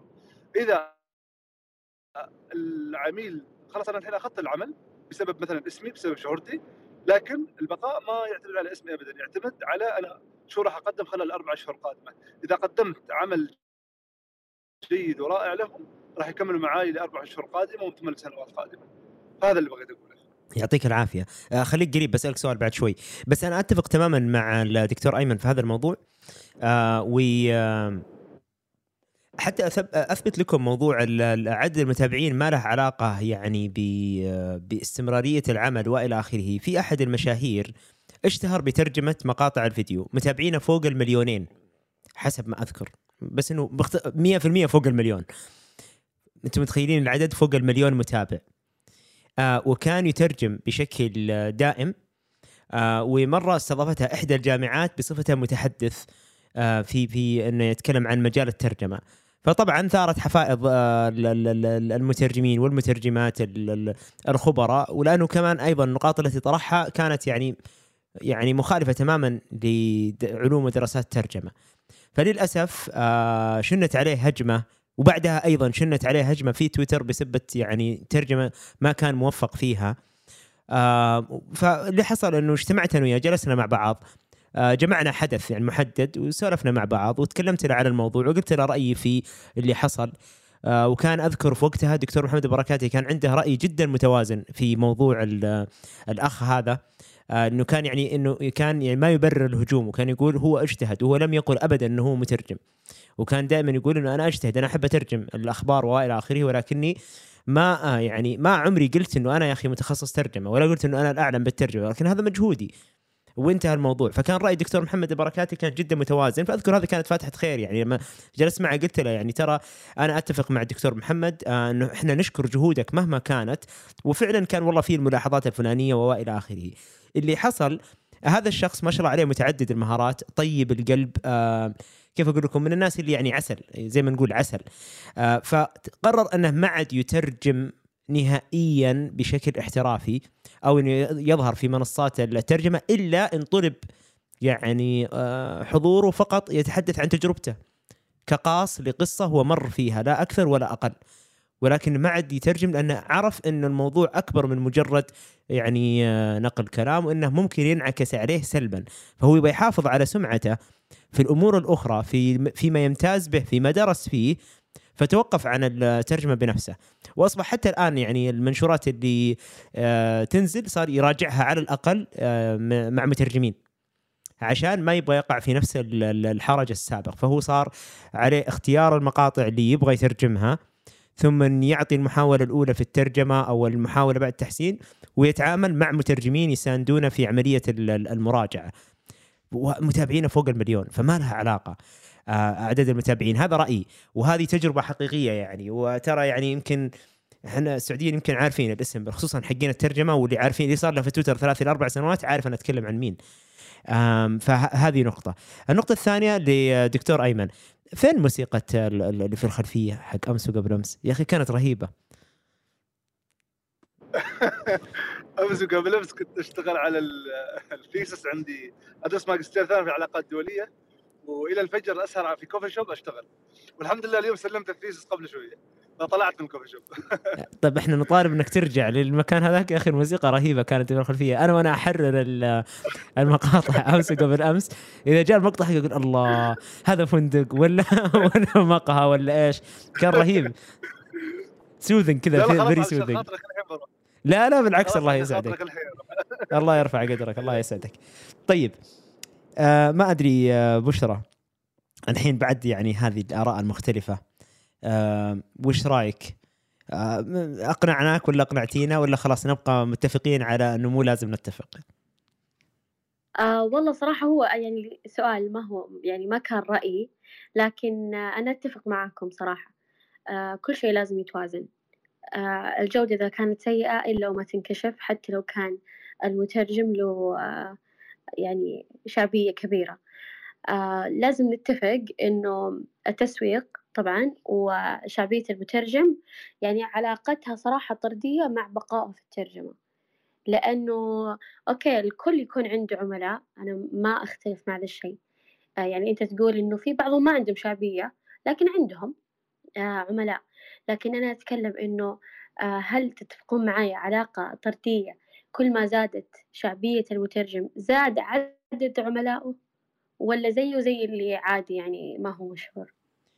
أعتقد هنا يعني لما نحدد، حلو الآن لما استخدمتي كلمة أفضل من كلمة مشهور وعدد متابعين، أعتقد هنا صار النقاش أقرب يعني لنا كلنا. الشعبية لا تحددها عدد المتابعين بل الإنجازات المتتالية. من ترجم مثلا فقط، اللي يترجم فقط 3 إلى 4 كتب خلاص ما عاد أحد يوقفها، أصبح له شعبية في مجال الترجمة، خصوصا إذا كان مع أكثر من دار نشر، فأصبح أنه والله عنده 3 إلى 4 دور نشر أقرت عمله ونشرته. الشعبية قد تكون مثل عندنا في السعودية موضوع تويتر، وأن يكون متابعين مترجمين وثقال ما هم بسيطين، ويكونون يعني إلى حد ما وكأنهم شاهدا على يعني على فعليا هم شاهدين على حسابه، وهم شاهدين حتى على جودته، ولكنها قد تعطي أدفانتج. فإذا الشعبية، نعم الشعبية، لأن هي نتاج التسويق، وهذا اللي الواحد يهدف فيه من التسويق. هذا رأيي. طيب ننتقل للسؤال اللي بعده. ترجمان أنا شايف يدك مرفوعة بس ممكن وعزة. طيب يلا خلاص على السريع، بس على السريع ناخذ ترجمان وبعدين عز. سؤالك بيجيك حق سؤالك كيف أحمي نفسي من تقلبات السوق، صح؟ لا لا لا لا، ما هو هذا قصدي، عن صراع البقاء في الترجم في سوق الترجمة الشفوية. وأبغى أضيف معاك الأستاذ أيمن والأستاذ عزة، يا ليت لو يشاركوا في الإجابة على هذا السؤال من واقع خبرتهم يعني. طيب عزة أجل مدام، ها يلا تفضلي، استلمك ترجمان. طيب بس تعليق بسيط بخصوص الكلام اللي قالته بشرى للتو، إن عندنا عدد المتابعين كثير فبالتالي طلبات الترجمة أكثر. بس شيء بسيط ودي ألفت النظر إليه، أن طلبات الترجمة الكثيرة مو بالضرورة هو الشيء الجيد لك يعني بصفتك مترجم. يعني مثلا ممكن أنا عندي متابعين كثير ويجيني في الشهر خلينا نقول 20 طلب ترجمة، وفي أحد ثاني يجي 5 طلبات ترجمة، لكن ال5 طلبات ترجمة هذه ممكن تكون من عملاء كبار شغل عليه الكلام، بينما 20 هذه كلها يعني مشغلتك ومدري إيش. في النهاية ترى تكون أعمال جدا بسيطة، ممكن تكون من ناس غير يعني مو فاهمين أصلا للترجمة، فبالتالي ما يعطونها قدرها ولا حقها، يعني من ناحية إنه يغطون المترجم يستعجلونه وحتى بالتسعيرة يعني. فهذه النقطة البسيطة اللي كنت حابة ألفت نظرك لها. وبالنسبة للسؤال ترجمان، ودي طبعا الأستاذ فهد والأستاذ أيمن يبدون وإن شاء الله أنا بكمل. أنا بالنسبة لي يعني هاي ثاني حالة يعني إجابة على السؤال. أنا حيلتي بسيطة جدا وقد قلتها يعني تقريبا دائما. حيلتي أنه كل مرة أنا أتعامل مع العميل، همي الأول والنهائي أني أبيض وجهه قدام عميله، بمعنى وأقولها صراحة لعملائي، أقول له شوف ترى خلال يعني تعاملنا ترى في احتمال نزعل، في احتمال نحتد، في احتمال نختلف، هذا كله يعني نتركه على جنب ونشتغل كفريق واحد أمام العميل النهائي. مين العميل النهائي في هذه الحالة؟ أنا لما أكون داخل البوث وأترجم، ممكن مثلا أترجم مثلا هيئة كذا أو وزارة كذا أو منظمة كذا وتبر، ولكن غالبا مين عميلي؟ أنا عميلي هو مكتب ترجمة أو مكتب أو شركة تنظيم فعاليات، من ما كان، أو حتى موظف في هذه الوزارة أو الهيئة هو اللي طلب خدماتي. فأنا يكون همي الأساسي أني خلاص اللي يطلب العميل النهائي أنا أنفذه وأفضل جودة ممكنة، والانضباط على الوقت، وأكون مرن جدا. بعضهم عندهم نظام عسكري يقول لك مثلا الفعالية بتبدأ الساعة 9 الصباح ويقول حضور الساعة 6. يا أخي الساعة 9 بيبدأون، وترى يعني أنا كمترجم أصلا بتعب 3 ساعات هذه، بس أنكم تبغون أني أجي بدري عشان خايفين اللي أتأخر ثم تتورطون، صح؟ بجيكم يا أخي 8 ساعة، لو ما جيت 8 حاسبوني. بعضهم تلقى لا متمسك، لا معلش حنا نبغى الدوام من 6، هذا طبعا يعني أشلخه في ماليا. وبعضهم والأغلب أصبر عليهم اليوم الأول، عارف أن عنده هو خوف، خايف إنه والله لا، يعني خايف إنه والله هو يبغى يقفل الملف، يبغى يسوي تشيك بوكس إنه والله المترجم جاء، وبعدها يسوي تشيك بوكس والله المترجم كويس. ثاني ثالث رابع يوم تلقاه خلاص ما عاد سأل عني. وهذه يمكن ذكرتها عزة أمس أو قبل أمس تقريبا، إنه ترى بعض الأحيان خصوصا اليوم الأول أول كم ساعة هذه أهم شيء تكون مرن وتكون تعطي أفضل أداء ممكن، لأنك تحتاج تطمن العميل. فأنا شخصيا صراع البقاء هذا كله، أنا في موضوع الترجمة الشفوية الحيلة أنه أنا لازم أعمل في صف من طلب خدمتي حتى وإن ضغط علي أو ضغط عليه وإلى آخره، وأوضح له أنه الأهم العميل النهائي يكون مرتاح، وغالبا هذه تضبط معي. وتقلبات السوق بتأكد بس من نقطة، بشرح احنا عندنا حلقة بهذا العنوان، كيف أحمي نفسي من تقلبات السوق؟ هذا سؤال فرعي لعنواننا اليوم. طيب ممتاز، هذا طيب احنا ما عندنا حلقة، احنا ما حددنا لها حلقة لحالها صح؟ لا لا بس عادي خذ راحتكم. ممتاز ممتاز، بس عشان أبغى بعد شوي ندخل فيه نخليه محور يعني في الحلقة، في حلقة يا إما هذه يا إما نفرد لحلقة كاملة. الوعد بكرة إن شاء الله، مو مشكلة. اللي هو لا بس بكرة قلنا الأسعار ولا بشرة وش فيك؟ إيه منها تقلبات السوق. طيب بس ترى دسم الموضوع هذا وفي تجارب كثيرة. طيب عموما هذه إجابتي. نسمع من دكتور أيمن إذا حاب يشارك ثم نرجع مرة ثانية لعزة. هذه كذا جاوبنا على ترجمان، هذه إجابتي يا ترجمان. عزة عفوا دكتور أيمن ودك تشارك في هذا السؤال؟ ممكن السؤال مرة ثانية أستاذ فهد؟ ترجمان تطرح السؤال بالضبط عشان السؤال. أستاذ أيمن أو دكتور أيمن هو عن إدارة صراع البقاء في سوق الترجمة الشفوية بالتحديد. تمام. بالنسبة للترجمة الشفوية يعني بتكلم عن تجربتي مثلا في عمان، وهي طبعا يمكن تطبق على كالترجمة الفورية كمهنة. في الترجمة الفورية دائما العامل الأهم هو دائما الترجمة الفورية والتحرير الجودة، طبعا الالتزام بجودة معينة. طبعا الجودة ممكن في يوم تكون منخفضة ممكن تكون مرتفعة، فلذلك في أشياء ثانية تشفع لهذا الجودة تكلم عنها فهد، اللي هو مثلا على سبيل المثال معاي الالتزام بالوقت، إن أنا دائما مع العميل في وقت معين اللي يطلب لي فيه، التحضير المسبق للفعالية نفسها، الاستعداد. لأن للأسف اللي لاحظته من بعض المترجمين خاصة الآدة وكنتابترز اللي ما درسوا الترجمة أبدا، نقطة التحضير للترجمة الشفوية ناسينها تماما، لاغينها من قاموسهم. يعني يروح لك إلى فعالية الترجمة الشفوية هو أبداً ما مستعد، ما يعرف إلا عنوان المؤتمر نفسه أو حتى يمكن العنوان ما يعرفه، ويدخل في كابينة الترجمة ويترجم بشكل ارتجال بدون أي تحضير. التحضير نقطة جداً مهمة للمترجم. حتى أنا أذكر يعني من إحدى القصص اللي أذكرها لما يعني كنت أشتغل في العلاقات الدولية، لما كان عندنا زيارات رسمية أو يعني عندنا مثلاً رئيس المجلس عنده كلمة في منظمات أممية، يطلبوا الترجمة، مش فقط يطلبوا النص، يطلبوا ترجمة كلمة الرئيس بالإنجليزي والفرنسي مع النص العربي الأصلي، يعني لهذه الدرجة. ولاحظت أن المترجمين هناك يعني مستعدين وجايين بمصطلحاتهم وجايين بملفاتهم، فنقطة التحضير جدا مهمة.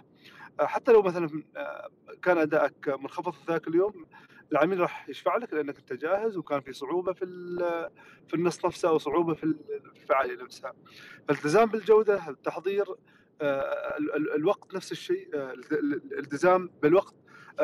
يعني ما تجي للعميل مثلا فهد يطلبني أني أترجم معه وبعدها أقول لا خلاص أنا اليوم الثاني ما بحضر معك، خلاص من اليوم الثاني ما ما ما, ما راح تطلب لتلك الفعالية. فهذه فقط يعني بشكل مختصر اللي حبيت أقوله في هذا الموضوع. ممتاز، وأتفق مع كل ما قيل، خصوصا جزئية السحبة هذه حق أبو قبل 24 ساعة. يعني حتى في أحد الزملاء من المترجمين، تفضل أيمن.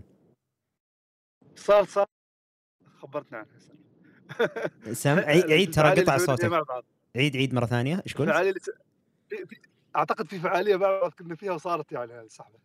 ايه ذكرتني. لا هذه يبغى لها قصه، هذه يبغى لي اقولها.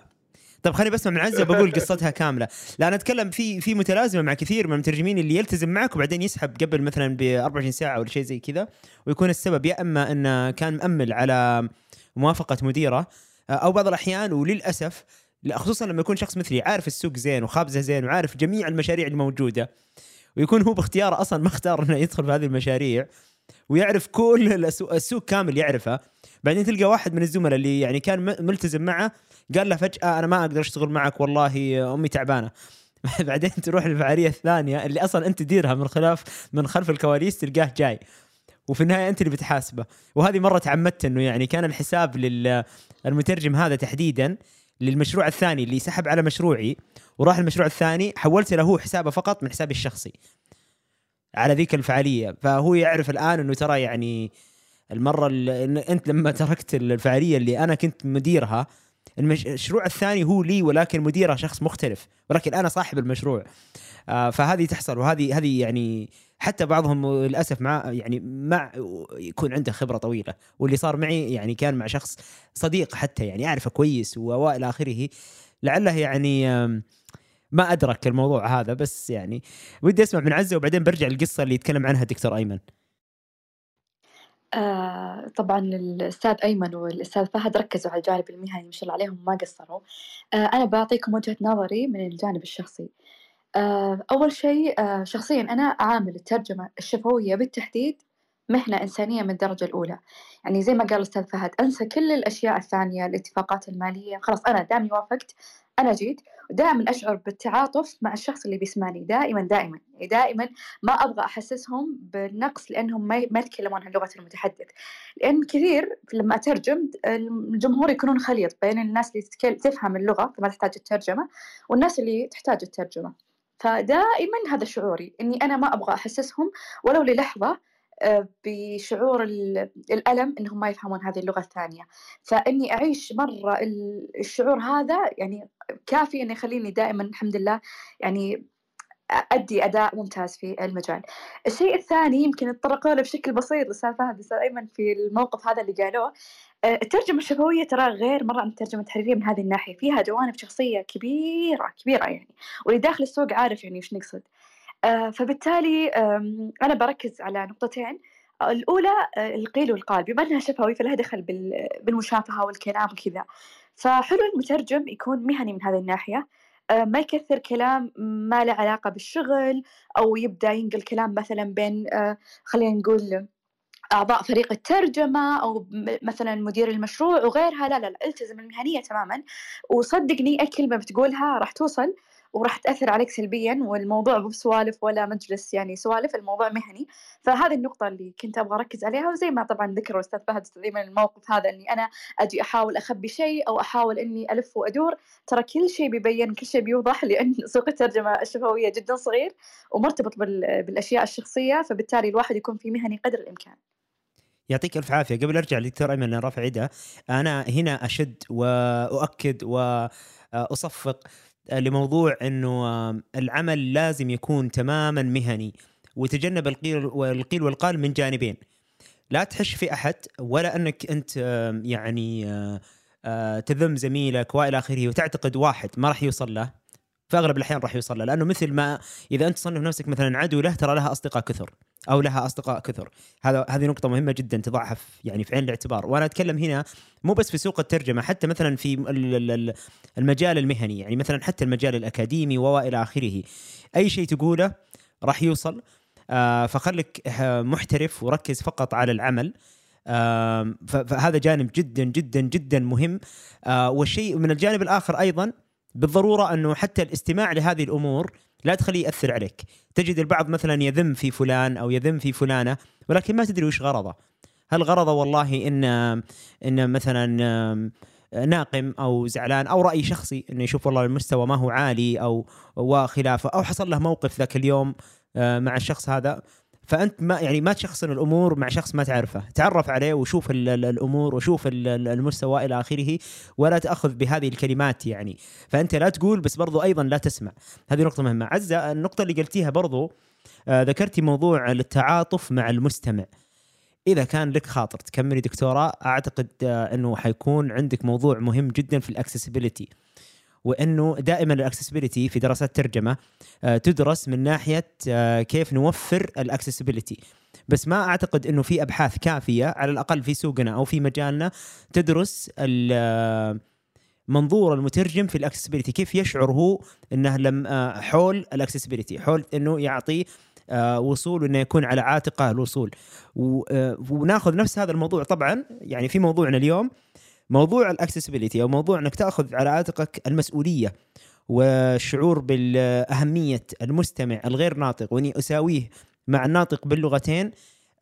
فعلا أنا أعتبره أنه منتاليتي ممتاز جدا لأي مترجم يسمع، يعني ساهم معاه في أنه يعطي من قلبه في الفعالية ويذلل أكثر التحديات في سبيل أنه ينجح الحدث. بهم هذا بإمكانه أنه يكسب العميل ويرفع جودته ويرفع من مهارته وإلى آخره.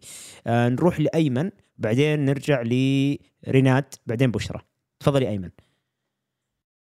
لا بس أنا كنت أريد أتكلم عن موضوع يعني أحد عوامل البقاء في سوق العمل اللي هو تكون مرونة عندنا في الأسعار أيضا، وهذا الموضوع راح يكون موضوع غدا إن شاء الله، فما بتكلم عنه كثير، بس عشان ما أنسى الفكرة أن يعني في سوق الترجمة الفورية الأسعار تختلف جدا من دولة إلى دولة وأيضا من فعالية إلى فعالية، ولازم نكون مرنين. يعني مثلا أنا ما عندي سعر ثابت في الترجمة الشهرية في عمان، لكن عندي حد أدنى مستحيل أنزل عنه.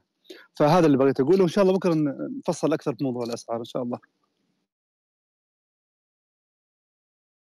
بإذن الله بكرة إن شاء الله كلها بيكون موضوع الأسعار وبنتكلم فيها إن شاء الله كثير، وأعتقد أنها بتكون إن شاء الله حلقة يعني مثرية جدا. ريناد. أيوة أهلا، أنا حابة بس أعقب على كلام أستاذة عزة، رغم أنه يعني ما بعد كلامها كلام. صوتي واضح؟ واضح تفضل. أوكي، عشان أحيانا نقطع عندي. بالنسبة لي يعني شعورها تجاه المستمع إنه حريصة إنها توصل لهم أكبر قدر من المعلومات، وإنه تساويه بالمستمع الرئيسي للغة. أنا أيضا يعني أشاركها نفس النقطة هذه، ودائما أشعر بالمسؤولية تجاه المستمع، لدرجة إنه أحياناً أجد إنه من المضحك إنه يكون مدير مشروع أو حتى المنسق إنه يقول لي ليش بتتعبي نفسك كذا، يعني هدي خلاص، أو مو لازم كل حاجة، أو في حين إن أنا يعني أحاول إنه في إيصالي المعلومة. طبيعي حأفقد أجزاء يعني خارج قدرتي البشرية، لكن في حال إني فهمتها لازم أترجمها. ممكن يعني يصدف المستمع يفاجئني بكلمة خارج الموضوع تربك تفكيري، تسقط مني، أو إني ما فهمتها. في هذا الحال إيوه أعترف يعني، لكن طالما إني أنا فاهمة الكلام وقادرة على إيصال المعلومة وأتقاعس، بمجرد إنه أنا فقط يعني محاسبة باليوم وبكتفي بحضوري، وهذا شفته يعني رؤية العين.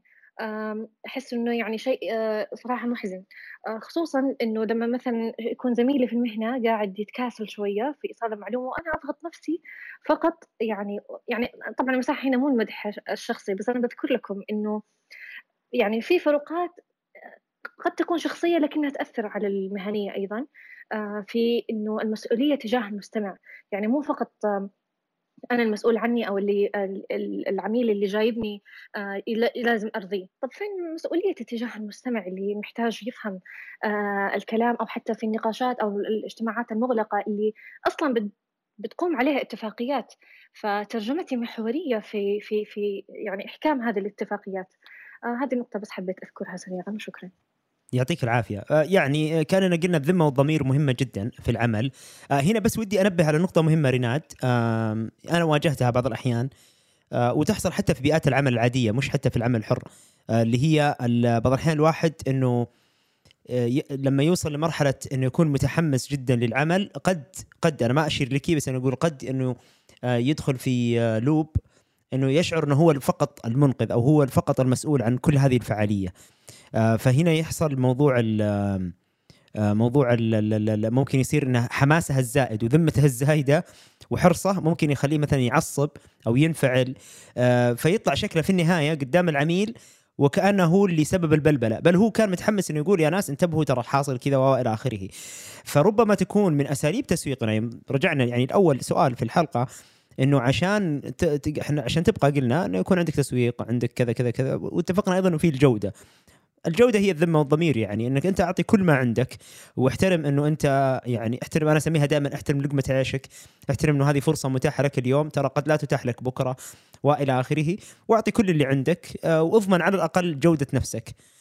وإذا كان، وهنا يعني أنا أفضل دائما إذا كان في فارق في العمر أو المستوى بأن بإمكانك تعطي نصائح للزملاء أعطيهم، ولكن إذا كانوا بيرز بعض الأحيان في نفس المستوى قد تكون بحسن ظن يعني تعطيهم نصيحة أو تنوه على شغلة وإلى آخره وما يأخذوها بشكل إيجابي. فهنا أنا يعني أنا أتحفظ، يعني إذا كان زميل من نفس مستواي خبرته 10-20 سنة ولاحظت عليه ملاحظة، إذا هو ما قال لي فهد إذا لاحظت أي شيء يعطيني خبر، أنا ما أعطيه، تجنب بس لسوء الفهم واللخبطة هذه. أبغى أرجع بس قبل أن أنتقل لك يا بشرى، أنا قلت بعد ريناد بنروح البشرى، بس أبغى أرجع بس للنقطة اللي ذكرها أيمن. صار معي موقف السنة الماضية، كان عندي مؤتمر في صارت معي مرتين للأسف السنة الماضية، وكلها اللهم لك الحمد، يعني زي ما قلت لكم دائما مثل ما في مترجمين ممتازين ومترجمين يعول عليهم ويعتمد عليهم والاعتمادية عندهم عالية، في مترجمين للأسف يعني عندهم ما بقول انخفاض في حس المسؤولية، بل يعني بقول تظهر لهم مشاكل مفاجئة كذا، يعني هذا يمكن أفضل وصف، تطلع لهم مشاكل مفاجئة.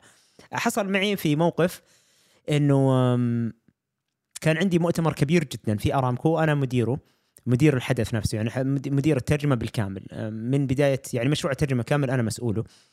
فأذكر أني تواصلت مع عدد من المترجمين والمترجمات، وكنت من الأول كان عندي خطة أنه أحتاج عدد محترفين ما يقل عن 3، لأنه كان عندنا 3 قطاعات أو 3 قمر، 3 بوثس، يعني 3 قاعات، فأنا محتاج 3 محترفين ثم 3 متوسطين. وأنا دائما في عادة مشاريعي يكون عندي كل قمرة يكون فيها محترف ومتوسط ومبتدئ أو جديد في السوق، بحيث أنه أنا أمكن الجديد أنه أستفيد، أنه هو يستفيد من الفرصة ويتعلم، والمتوسط تطور مهاراته ويؤدي العمل، والمحترف يشيل الليلة إذا يعني جابوا العيد البقية، فيكون هو اللي يعتمد عليها أكثر، وهو اللي يعني يدير هذه القمرة ويحسن العمل ويتعلمون منه، وفي نفس الوقت يعني في أسوأ الأحوال هو اللي يدير الحدث كامل. ففي المحترفين كنت أعرف ذلك الوقت أنه كان في زحمة في السوق، وتواصلت بالفعل مع عدد من الزملاء وحددت خلاص أنا عندي محترفين، كان عندي من عمان زميلين ومن السعودية زميل. تمام، لما جيت أشوف الناس اللي أعتبرهم أنا متوسطين من غير ذكر أسماء، كان في كثر، وبعضهم خبراتهم 3 إلى 4 إلى 5 سنوات. تواصلت معهم، طلعت لي أشياء غريبة جدا، يعني في واحدة قالت لي هل بتجيبوا لي تذكرة لزوجي؟ قلنا لا، يعني إحنا بيترجم هو مترجم. قالت لا. قلت طيب يعني ما أقدر والله. هذه نقطة، رغم أنه أنا أعرف أنه كانت في جدة، في مشروع في جدة، ومشروعي أنا في الشرقية، بالعكس أقرب للرياض حتى من جدة، وما طلب هذا الطلب يعني من مدير الترجمة الآخر، لأنه أنا كنت في الكواليس، أنا ماسك المشروعين كلها مع الشركة هي اللي يعني صاحبة المشروعين، وأنا أعمل يعني أنا مستثمر في هذه الشركة، فكل الملفات عندي، وأعمل بصفتي مدير مشاريع، فأنزل للمستوى الأسفل والمستوى اللي أسفل منه اللي هو أني أكون أيضا مترجم في الميدان. فالمهم، فهذاك المشروع عندي ملفها، عندي الملف أنه عادي إحنا مطلعينها جدا وما قالت شيء. الحين لما أنا كلمتها شخصيا إنه طلع لا، لازم إنه أدفع تذاكر لزوجها، فاستغربت الموضوع وكنسلت يعني للأسف إحنا ما نقدر، إذا أنت تقدري ممتاز. قامت رجعت اتصلت علي بعدها بساعة أو ساعتين وقالت لا خلاص أنا معكم، خلاص ممتاز. قلت طيب ممتاز، الحمد لله قفلنا عدد. بعدها بيوم رجعت اتصلت علي وقالت لا ما أقدر أروح خلاص، لأنه أي شيء يعني إنه صعب علي السفر أو شيء من هذا الكلام. لا ما أدري، أعطتني عذر أذكر. لأن إيش اللي يضحك في الموضوع إن في لحظة عموما، فالآن بدأت أقفل ملفات المترجمين، خلاص يعني قلت ما هي مشكلة، يبدو لي إنه فعلا يعني ما تقدر، وانتهى الموضوع خلاص عادي، يعني أخذت الموضوع بريحية مثل ما يحصل، يعني خلاص هي فرص العمل الحر تجي وإلى آخره. اللي حصل إنه بعد الفعالية أو قبل الفعالية بيوم أو يومين تواصلت معي إن في مشروع في الرياض ومحتاجين أحد يديره، فكانت تطلب دعم الشركة تبعي، إنه الشركة تدخل تفاوض على هذا المشروع وتدخل يعني كمناقصة على هذا المشروع، وإنه في حال فازت في هذا المشروع إنه ترغب هي بأنها تشتغل في هذا المشروع. فكان سؤالي لها الأيام الفلانية أنت قلتي إنك بلاكت، إنك ما تقدرين تشتغلين أو إنك ما تقدرين تطلعين أو ما أذكر وش كان العذر بالضبط. قالت إيه في الرياض لا، في الرياض عادي بشتغل بس برا الرياض ما بشتغل. فكان أنا بالنسبة لي يعني هنا هذه مشكلة عدم الاعتمادية، أنا ماني قادر أعتمد عليك كمترجم. هل يعني ماني فاهم إذا أنا كلمتك بنفسي تطلع شروط غريبة وتطلع لازم في الرياض وكذا، وكأني ساحر إني يعني أنا أقدر أجيب كل الفرص، وإذا كانت في الرياض بعطيك إياها بس إذا برا الرياض ما تقدر يعني تفزع لي. النقطة الثانية إنه يا أخي لا تكذب، عادي يقول معليش أنا ما أفضل هذه الفرصة، بس لا تقول لي والله إنه أنا ما أقدر وأنا عندي التزامات عائلية وعندي وعندي وعندي، بعدين يعني يطلع لك مشروع ثاني عندي أنا وأنت ما تدري إنه عندي، ونصير كذا في موقف حرج. يا أخي قول بكل بساطة أنا ماني حاب أشتغل في هذا المشروع بكل بساطة. وفي نفس الوقت حط بعين الاعتبار إنه ترى اعتماديتك تنقص إذا أنت كنت يعني لازم بشروطك فقط تشتغل. خصوصا أنا أتكلم على المترجم اللي توه متوسط في الكارير، يعني لسه ما زال يحتاج لمدراء المشاريع، لمكاتب الترجمة وإلى آخره، لأنه في مستوى توصل له بعدين تقدر تتشرط زي ما تبغى وما حد يفرق معاه لأن هم عملاء مباشرين. ولكن لا تعتقد أنه والله مكاتب الترجمة تتواصل معاك ومدراء المشاريع بيرجعوا يتواصلوا معاك مرتين وثلاثة وأربعة وخمسة وأنت شروطك تتغير يعني بحسب المدير ولا بحسب ال الوقت، وإنه لازم يكون مشروع مفصل على مقاسك ولا بش اسمه لا يعني ما تشتغل معهم بس تشتغل مع غيرهم. طبعا هنا مع افتراض أنه في سوق الترجمة تقريبا في السعودية ترى الأسعار موحدة تقريبا، اليومية موحدة ما في شيء يختلف، بل بالعكس أنه بعض الأحيان بعض مدراء المشاريع يعطيك أكثر ولكن ما في أحد ينزل عن في مبلغ محدد تقريبا ما حد ينزل عنه. فهذه بس تجربة يعني أذكرها.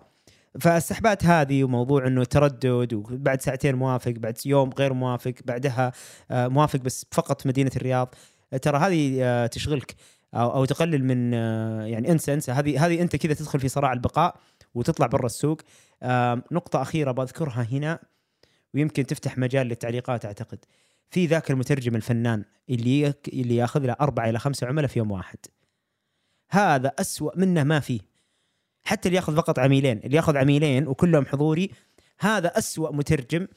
يعني هو أسوأ لنفسه مش لي أنا مالي دخل فيه، أنا في النهاية محاسب هو على مشروعي، يعني إن جاء في مشروعي والتزم بشروط العقد اللي بيني وبينه أبدا أنا مالي علاقة فيه، والله أمسك 20 عميل في نفس اليوم. ولكن في الترجمة الشفوية في هذه المشكلة، إذا التزمت مع أكثر من عميل في يوم واحد هل تقدر تجمع بينهم صح ولا؟ نصيحة اقبل أنك تأخذ واحد منهم ولا أنك تأخذ الاثنين وتفشل نفسك يا أما مع واحد ولا مع الاثنين. هذه يعني في يعني كم مترجم عندنا في السوق فنانين في هذه الحركة، ويجيك فجأة يطلع لازم يطلع الساعة 10، فجأة لازم يطلع الساعة 1، فجأة لازم يطلع الساعة 4. أشياء غريبة عجيبة تحصل. فهذه يمكن يعني إجابة حتى لترجمان أنه سوق الترجمة الشفوية من ضمن أهم يعني خلينا نقول واحدة من البيج تابوز أو الخطوط الحمراء العريضة في السوق، ما تأخذ أكثر من عميل في نفس اليوم وما تقدر توفق بينهم من غير ما تشغلهم. يعني إذا أنت أخذت اثنين مثلا، واحد والله من 9 الصباح إلى 12، الثاني من 4 العصر، هنا أشوف أنه مرة منطقي اقبل الاثنين، لأنه هذاك أنت 12 عندك 3 ساعات ما بين تنقل، ما بين ساعة والله لو زاد الحدث وإلى آخره ما عندك مشكلة، وتقدر توضح للأول أنه ترى معليش أنا ملتزم مع عميل آخر لأنك تقول 12 وأنا تارك 4 ساعات بينكم، فأنت الحين لما تخليني أجلس إلى الساعة 3 لا أنا هنا بعتذر، هنا خلاص يعني أمورك طيبة. بس نوعية اللي يقبل عميلين وبعدين يفاجئ العميل يومها ويقول له والله أنا معليش عندي عميل آخر لازم أروح له، ترى هذه مشكلة كبيرة. عارفني طولت في الموضوع هنا، بس أيمن ذكرني بالفيلم وأفلام السنة الماضية صراحة، يعني كذا تحمست وقلتها. طيب مين عنده مداخلة في هذا المحور ولا ننتقل لبشرة تعطينا آخر سؤال لليوم؟ وطبعا الأسعار إن شاء الله ديفينتلي بكرة بيكون موضوعنا وش موقفك من أسعار سوق الترجمة، وبنطرح كل الأسئلة، بنكشف الأوراق كلها فيما يتعلق بالأسعار. هاي بشرة تفضلي. صراحة أتفق مع كلامك، لأنه مرة دكتورتي قالت لي نفس الكلام، قالت إنه الترجمة التحريرية مو نفس الشفوية، يعني لا يكلف الله نفسا لا وسعها. فصعب المترجم يحمل فوق طاقته عشان بس ياخذ عملاء كثر، لكن الجودة تقل لأن الترجمة الشفوية كمان لها مجهودها. السؤال الأخير اليوم، المبتدئين وحادثي التخرج هم أكثر هشاشة من المترجمين المستقلين أصحاب الخبرة، فهم أكثر عرضة للخسارة في هذا الصراع والخروج من سوق الترجمة بسبب قلة الخبرة والمعارف. فكيف يفوز المترجم أو حديث التخرج في هذا الصراع؟ هذا البرنامج برعاية متجر المترجم. متجر المترجم كل ما يحتاجه المترجم وزود. من خلال متجر المترجم تستطيع الحصول على دورات تدريبية أو ورش عمل افتراضية تساعدك على تحسين مهاراتك في الترجمة أو حتى بدء العمل في مجال الترجمة.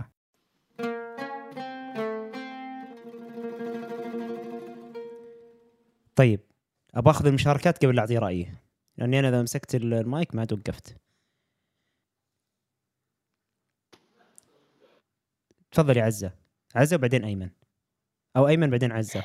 يلا عزة تفضلي. تفضل أستاذ أيمن. لا تفضل أستاذ أيمن. لا لا تفضلي يا أستاذ عزة قبلي. تفضلي. طبعا الله يسلمك. أنا بس تذكرت شيء من لما قالت إن الحديثين تخرج يكون عندهم هشاشة، أو في شغلة مرة مهمة، وأرجع مرة ثانية للجانب الشخصي. يمكن حديث التخرج بيتعرض شوي للنقد في البداية، فحلو إنه يكون من مهاراتك بصفتك شخص على خلينا نقول عتاب التخرج، قريب تتخرج أو توك متخرج، تتعلم كيف تتعامل مع النقد.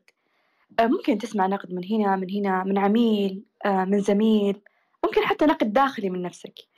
فإذا ما كان في قدرة على التعامل مع هذا النقد على أنه شيء يساعدك أنك يعني خلينا نقول تطلع خطوة زيادة في السلم، ممكن هذا الشيء يأثر عليك سلبا. وللأسف الشديد وبكل أسى أنا أقولها، أعرف مترجمين كانوا مرة متحمسين أول ما تخرجوا، جاهم نقد يعني سواء ترجمة شفوية أو تحريرية أو أي شيء، وللأسف بعضهم يعني ابتعد واختفى فشيء مرة مؤلم صراحة. بس لا، أنت يعني طور نفسك دايم، هذا من ناحية الشيء المهني. أما من ناحية الشيء الشخصي يعني تعلم كيف تتعامل مع النقد وتحوله لشيء إيجابي يطورك في مسيرتك في الترجمة. أيمن، طبعا أنا أتفق تماما، النقد وسيلة نجاح. تفضل أيمن. حياك الله عزيزي. والله شوف، بالنسبة يعني حديثي التخرج أتفق تماما أنهم أكثر معرضين في يعني أنهم يتأثروا بهذا الصراع في سوق العمل مع تحمل النقد. أنا أتفق تماما أن نتحمل النقد ونعتبر النقد وسيلة للتطوير وأننا نتطور، وما نعتبر النقد إنه شيء راح يأثر علينا. بالعكس، النقد هو أصلاً إحنا لما نتخرج ما نعتبر نفسنا أصلاً مترجمين. المترجم لما يتخرج من الجامعة يعتبر نفسه متدرب بعد في أول سنة أو أول سنتين، ممكن تكون في أشهر معينة يصل إلى مرحلة أن تكون ترجمته ترجمة احترافية. لذلك نصبر على النقد. الشيء الآخر اللي كنت بقوله اللي هو الصبر، إن المترجم الحديث التخرج لازم يصبر لحد ما يطور نفسه ويتمكن من أدوات الترجمة ويتمكن من يعني الترجمة في سوقها الحقيقي، مش الترجمة وأنا درست على مقاعد الدراسة. بعد الصبر الأسعار اللي هو نتكلم عنها بكرة، لكن لازم نحط لنا يعني أسعار معينة في البداية، نشوف سعر السوق. مثلا إذا سعر السوق مثلا 100 ريال ل 250 كلمة، إحنا نخفض السعر مثلا ما ننزل عن 60 ريال أو 50 ريال. أيضا أننا دائما إذا النقد جانا على يعني مهارة معينة، مثلا لغتنا العربية ضعيفة القوي، لغتنا العربية، لغتنا الإنجليزية تحتاج تحسين نحسنها. فأنا أتفق تماما مع نقطة أن نتقبل النقد. تقبل النقد يعني راح يساهم كثير في تعزيز وجوده في سوق العمل. شكرا لكم. يعطيك ألف عافية. طيب، ناخذ ريم أعتقد من أول رفع يدها. تفضل ريم. أيوة مرحبا. بالنسبة لموضوع المبتدئين، عندي إيمان تام أن المبتدئ لابد أن يكون عنده حس المغامرة والجرأة، لأنه أشوف كثير مبتدئين ممكن يرفض تحدي جديد، أو ممكن يخاف من أنه يخرج خارج منطقة راحته، فيرفض عروض كثيرة أو فرص كثيرة يعني، ويؤدي هذا إلى خروجه عن سوق الترجمة. فالمترجم لازم يكون عنده الجرأة وقابلية الخروج عن منطقة الراحة. أتفق معاك كثيرا جدا جدا جدا، أنه ضروري أن الواحد يوازن بين الإقدام وأخذ الفرص وكسبها والأمور الأخرى. يعني أتفق صراحة تماما هنا. يمكن أمس ترى تغطينا الموضوع كثير بعمق هنا في موضوع أنه وش المشاريع اللي أقبلها وش المشاريع اللي ما أقبلها، وفي كل الأحوال كان دائما يعني يميل الرأي إلى أنك جرب لا تخاف، بس أنك خذ بعين الاعتبار بعض الأمور الأخرى. أتفق معك تماما يا ريم. ترجمان طبعا أنا أكد النقطة اللي ذكرها الأستاذ أيمن، دكتور أيمن والأستاذ عزة، إنه الواحد يوسع صدره مع يقولك وسع صدرك، عندنا هنا وسع صدرك مع النقد، تمام؟ ويعني لا تتضايق منه كثير. بس في مثل يمكن هو يمكن عند المصريين بشكل خاص، اللي مالوش كبير يشتري كبير، يشتري له كبير. يعني أنت كمبتدئ خلك مع الكبار، ادخل معاهم واحتك بهم وخل عندك يعني علاقات معاهم، وراح تكبر أنت معاهم، راح تكبر مع الكبار. بالضبط بالضبط. هنا أبغى أنوه على نقطة صراحة مهمة جدا بالنسبة لي أنا شخصيا. أنا أتفق تماما أنه تعلم وادخل كممارس وتقبل النقد، ولكن مين الكبير فعلا؟ أنا ما يعني صراحة أنا عندي دائما تحفظ في هذا الأمر. أنا أرى أنه الواحد يعامل الناس كما تربى في بيته أو زي ما ربوه أهله، بأفضل التصرفات المهنية والذوق والأخلاق مع الجميع، سواء كانوا كبار أو صغار ما يفرق صراحة. يعني خلك دائما ذوق، دائما محترم مع الجميع، وتذكر في النهاية تراك تمثل نفسك، واللي اليوم صغير ترى بكرة ممكن يصير أكبر منك، واللي اليوم كبير ممكن يوم من الأيام تصير أنت أكبر منه. فالنقطة اللي بس حاب أني أسلط الضوء عليها في هذا الموضوع تحديدا، خلك مقدام محترم محسن الظن، ولكن لا تخلي أحد يستغلك مهما كان كبير، مهما كان مشهور، مهما كانت سمعته طيبة وإلى آخره. إن شعرت ولو للحظة بأن هذا الشخص أو هذه المرأة تشعر بأنه يبخسك حقك، أو تشعر بأنه يحاول يستغلك أو يوجهك لشيء غير يعني ما هو طبيعي، حاول أنك أنت ترجع ترسم الحدود شوية، ترجع للأمور الرسمية، لا ترضى على نفسك أي شيء. لأنه في ناس كبيرة بعدد المتابعين، كبيرة بسمعتها وإلى آخره، ولكن أنت فعليا ما تعرف إيش أخلاقه وكيف طريقة تعامله مع الناس، وما تعرف أمور كثيرة. فحبيت بس أنوه على هذه النقطة، أنه لا يغرك كبر الشخص أو شهرته أو سمعته، لا تغتر بهذه الأمور. دائما تذكر أنه أنت يعني في النهاية ربي خلقنا كلنا بشر وكلنا ناس، فإحنا نحترم الكبير ونحترم خبرته والآخر ونتعلم منه، ولكن ما نعطيه فرصة علينا أنه يستغل سواء علاقتنا أو يستغل مهارتنا أو يستغل أموالنا. أنا هذا رأيي الشخصي. أنا أعرف أن الموضوع حساس وقاعد أحاول يعني أتلمس الكلمات وكأني في حقل الألغام، فأنا يعني أنا أعرف أن الموضوع حساس جدا، ولكن للأسف يعني أحيانا تظهر لي قصص وأسمع من بعض الزملاء والزميلات إنه يعني في أشياء تحصل المفروض أنها ما تحصل. فلذلك أنا أحب دائما يعني أركز على نوع أو على موضوع أنه ترى ما في أحد كبير، في أحد متقدم عليه بالخبرة وأبد. خل مهمتك أنك تسبقه في الخبرة وتسبقه في الأخلاقيات وفي المهارة والجودة.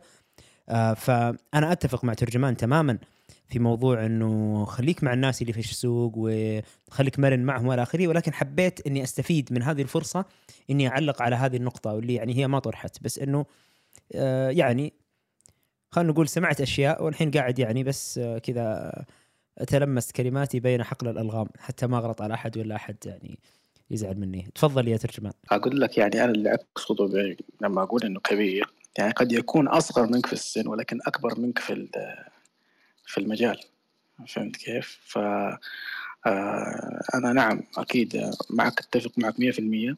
وإنما الناس اللي قبلك قد يكونوا مثلا أصغر منك بالسن يمكن 10-15 سنة، لكن هو في المجال كبير، ولذلك أنت تكون مع وتكون بجواره وتتعلم منه حتى لو كان انه اصغر منك في السن. عرفت كيف؟ هذا اللي حبيت بس فقط اوضح، ولا انا معك قلبا وقالبا في هذا الامر. انا عارف تماما، خصوصا في جامعتك يجيك الاستاذ اصغر من طلابه ب7 و8 سنوات، واذا مسكهم مشاريع صار هو اصغر واحد في المجموعه. عارف تماما، فاتفق معك فعلا. يعني هو الواحد ياخذ كل المواضيع ب انه انا ايش اقدر استفيد. هي علاقات انسانيه متبادله، احترافيه، مهنيه. انا في هذا الحقل خلاص انت اعلم مني فانت علمني، وكل شيء تقوله مثل ما قالت عزة نقطة مهمة جدا، تعلم كيف تقبل النقد. جزء من تعلمك لتقبل النقد هو أنك تسمع النقد، بعدين أنت تتخذ قرار هل هذا النقد فعلا بناء أو ينعكس علي أو لا. أنا ممكن أحد يعطيك رأي على شكل نقد ولكن هو أصلا مو فاهم. يمكن هذه برضو ذكرناها أمس ولمسنا على الموضوع هذا. بشرى باقي حاجة ولا ننهي؟ أيضا إذا في أي أحد حاب أن يختم برأي أو تعليق على ما قيل، أبد ترى المساحة لكم، بس ارفع يدك أو أعطينا أي إشارة عشان نعطيك المايك. تفضلي يا بشرى. شكرا للجميع، أثريتونا وصراحة استمتعت أنا. في تعليقات؟ خلاص بس تعليق بسيط جدا بخصوص اللي هو أحيانا الشخص الآخر اللي في الجانب الآخر من سلسلة العميل ما يعرف من اللي ترجم، فيعتقد أن اللي ترجم مثلا شخص مبتدئ أو أنه شخص يعني مثلا جديد على سوق العمل، فوش يصير؟ يحاول أنه يطلع أي خطأ. وصارت لي كثير يعني يجيك عميل ويقول لك أن الترجمة اللي أنت رسلتها فيها خطأ، فأنصدم يعني وش الخطأ اللي في الترجمة؟ اوكي بداياتي ممكن بيكون عندي اخطاء، بس الحين ممكن اخطاء بس مش الاخطاء اللي تخلي النتيجه سيئه. فاكتشف في النهايه ان الشخص في الجانب المقابل يحاول انه يطلع عليك اخطاء عشان يظهر للامبلوير تبعه، للشركه اللي هو فيها، الوسل اللي هو فيها، انه هو فاهم اكثر منك. وصارت لي يعني قصه في ترجمه الى اللغه الانجليزيه كان، والمحرر هناك من جنسيه اسيويه، وطلوا يعني وعملت الأخطاء كثيرة في الترجمة. فجاني الشخص المسؤول مدير الإعلام فقال لي ليش كذا واجد أخطاء وكذا، علمت على أشياء كثير. قلت له يلا جيب اللي إياه وخلينا نجلس عليهم. وهو ما يعني ما يعرف لغة إنجليزية، فكان يعتقد أنه صح أخطاء. فلما جلسنا مع بعض أنا وهو والعميلة أو المحررة يعني وضحت له أن كل ملاحظاته كانت عبارة عن خيارات أخرى للترجمة أو سينونيمز، يعني كلمات مرادفات لهذا الكلمة. فنعم نتقبل النقد لكن في حدود المعقول يعني، ونعرف من في الطرف الآخر من اللي راجع لنا. يمكن الشخص اللي في طرف المراجع يحاول أن يظهر أنه هو أفضل مننا أو لأسباب يعني تتعلق به. وشكرا، يعطيك ألف عافية. ترجمان؟ ايوه، إشارة للنقطة اللي سابقا اللي تكلمنا فيها الكبار وكذا. البعض ربما لما يعني يصير له اسم قوي جدا ويتوسع ويصير يعني صاحب قدم راسخة في سوق الترجمة يصيبه الغرور والكبر، وهذا يتعلق حقيقة أنا أشوف أنه يتعلق بصراع البقاء في سوق الترجمة. يعني يا ليتك لو بس تعقيب سريع على هذا الأمر، أنه يحذر الشخص وخاصة المترجم أنه من قضية الغرور والكبر اللي تمنعه من قبول النقد ربما، وقد تمنعه من التطور. حلو. طبعا 100% أنه الغرور متى ما دخل في المترجم أو أي مهني هذا يعني التكت للخروج، هذه يعني وسيلة الخروج. أذكر أنا لما كنت لسه طالب استلمت عمل مع جهة، طبعا هي جهة حكومية بس فيها شريك استشاري، شركة ألمانية، واشتغلت معاهم. ترجمت معاهم لمدة يمكن أقل من 4 شهور أو شيء من هذا القبيل، وبس كانوا يتواصلوا معي تقريبا كل أسبوع مرة. فتخيل أن أنا كنت طالب وقتها معتمد على الله ثم على 800 ريال المكافأة، زائد كنت موظف وقتها في هرفي إذا ما خاب ظني وقتها، أعتقد نعم هرفي، راتبي 2005 أو حاجة زي كذا، كل دخلي 3400، ويجيني في كل أسبوع تقريبا 10,000 ولمدة 3 إلى 4 أشهر. صابني الغرور، صابني انه خلاص انا صرت الحين كبير السوق وان انا افضل مترجم واني واني واني واني. هذا الكلام كله فعلا دخل فيني. كيف تخلصت منه؟ خسرت عميلي. كيف خسرت عميلي؟ سلمني ملف ترجمه تحريريه وقال لي الترجمه، قلت لها بسيطه ما فيها كلام هذه، وجيت أترجم وبدأت أترجم بدأت وسلمت صراحة منتج سيء جدا ما راجعته. استعنت كثير بجوجل، وقتها كان عنده أداة كات تول بس فيها ماشين ترانزليشن، وفي ذاك الوقت أتكلم عن 2012 2013 ما كانت بالجودة اللي اليوم، وما راجعت وسلمت الملف كما هو. بعدها خسرت 10,000 الأسبوعية هذه والفرصة العمل مع هذا العميل، وأخذت لي تهزيئة محترمة. وهنا انكسر الحمد لله، واللهم لك الحمد، انكسر الغرور مرة بدري وأنا ما زلت طالب. فهذا علمني أنه مهما كنت ممتاز ولا مهما أثنى عليك العميل، كل اللي يحتاجه تقصير مرة واحدة ولا مرتين، وهذا يعني إشارة من إشارات الغرور اللي راح تخليك تخسر العميل. مع الزملاء والزميلات اللهم لك الحمد، يعني الشيء هذا ما قد صابني، ولكن قد شفت اللي صابهم.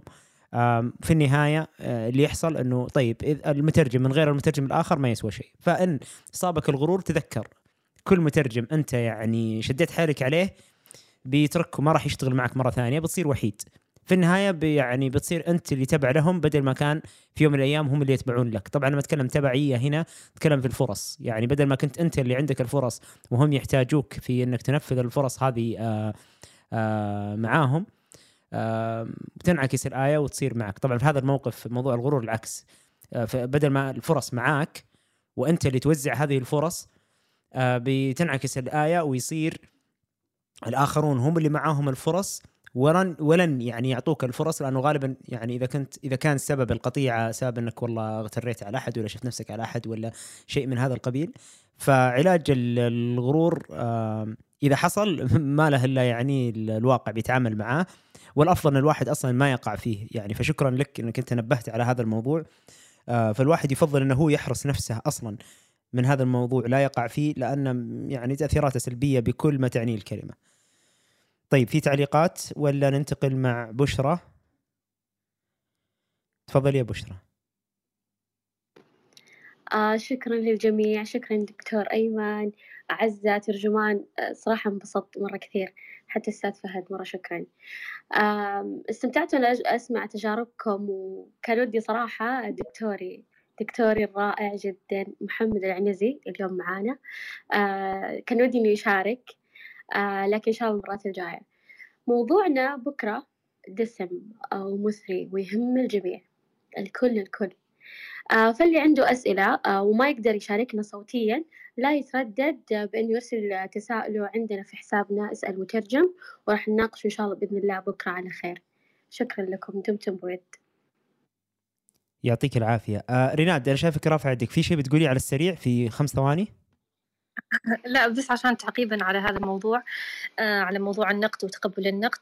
أحيانا النقد طبعا يكون بناء، خصوصا لما يكون يعني تصحيح لمفردة لترجمة، يعني يكون أثرها بالغ. لكن أيضا توقيت النقد أنا حابة أنوه عليه مهم، لأني أنا أعتبر المترجم نفسيته مهمة مثل الطيار، مثل أي مهمة محورية، يعني نفسيته تأثر عليه أثناء أداء الترجمة.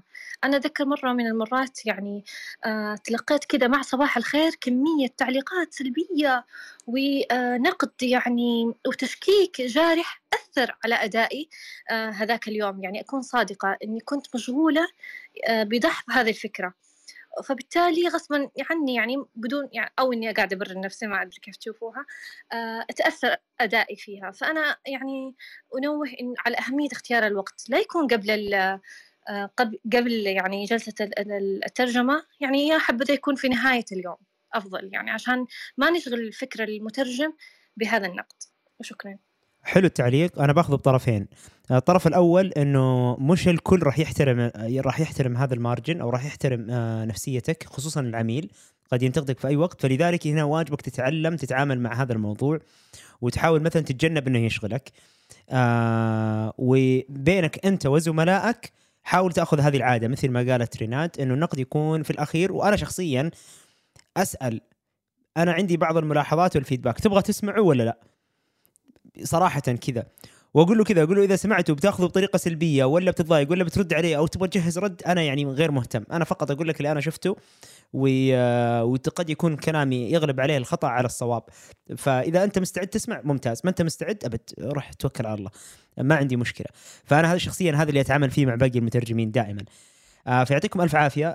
حلقة أمس نزلت الآن على جميع منصات البودكاست التابعة لإذاعة مترجم، موجودة في اليوتيوب وأبل بودكاست وجميع المنصات المختلفة، وإن شاء الله راح ننزل بوست عن بعض الاقتباسات اللي حصلناها خلال أمس. مستمرين معكم بإذن الله تعالى في 6 حلقات إذا ما خاب ظني باقية. بكرة بيكون موضوعنا ما هو موقفك من أسعار سوق الترجمة، أعتقد أنه بيكون نار وشرار، وبإذن الله تعالى بيكون يعني موضوع دسم. فنتمنى أنكم إن شاء الله تكونوا استمتعتوا بحلقة اليوم، ونشوفكم بإذن الله تعالى بكرة نفس التوقيت بإذن الله.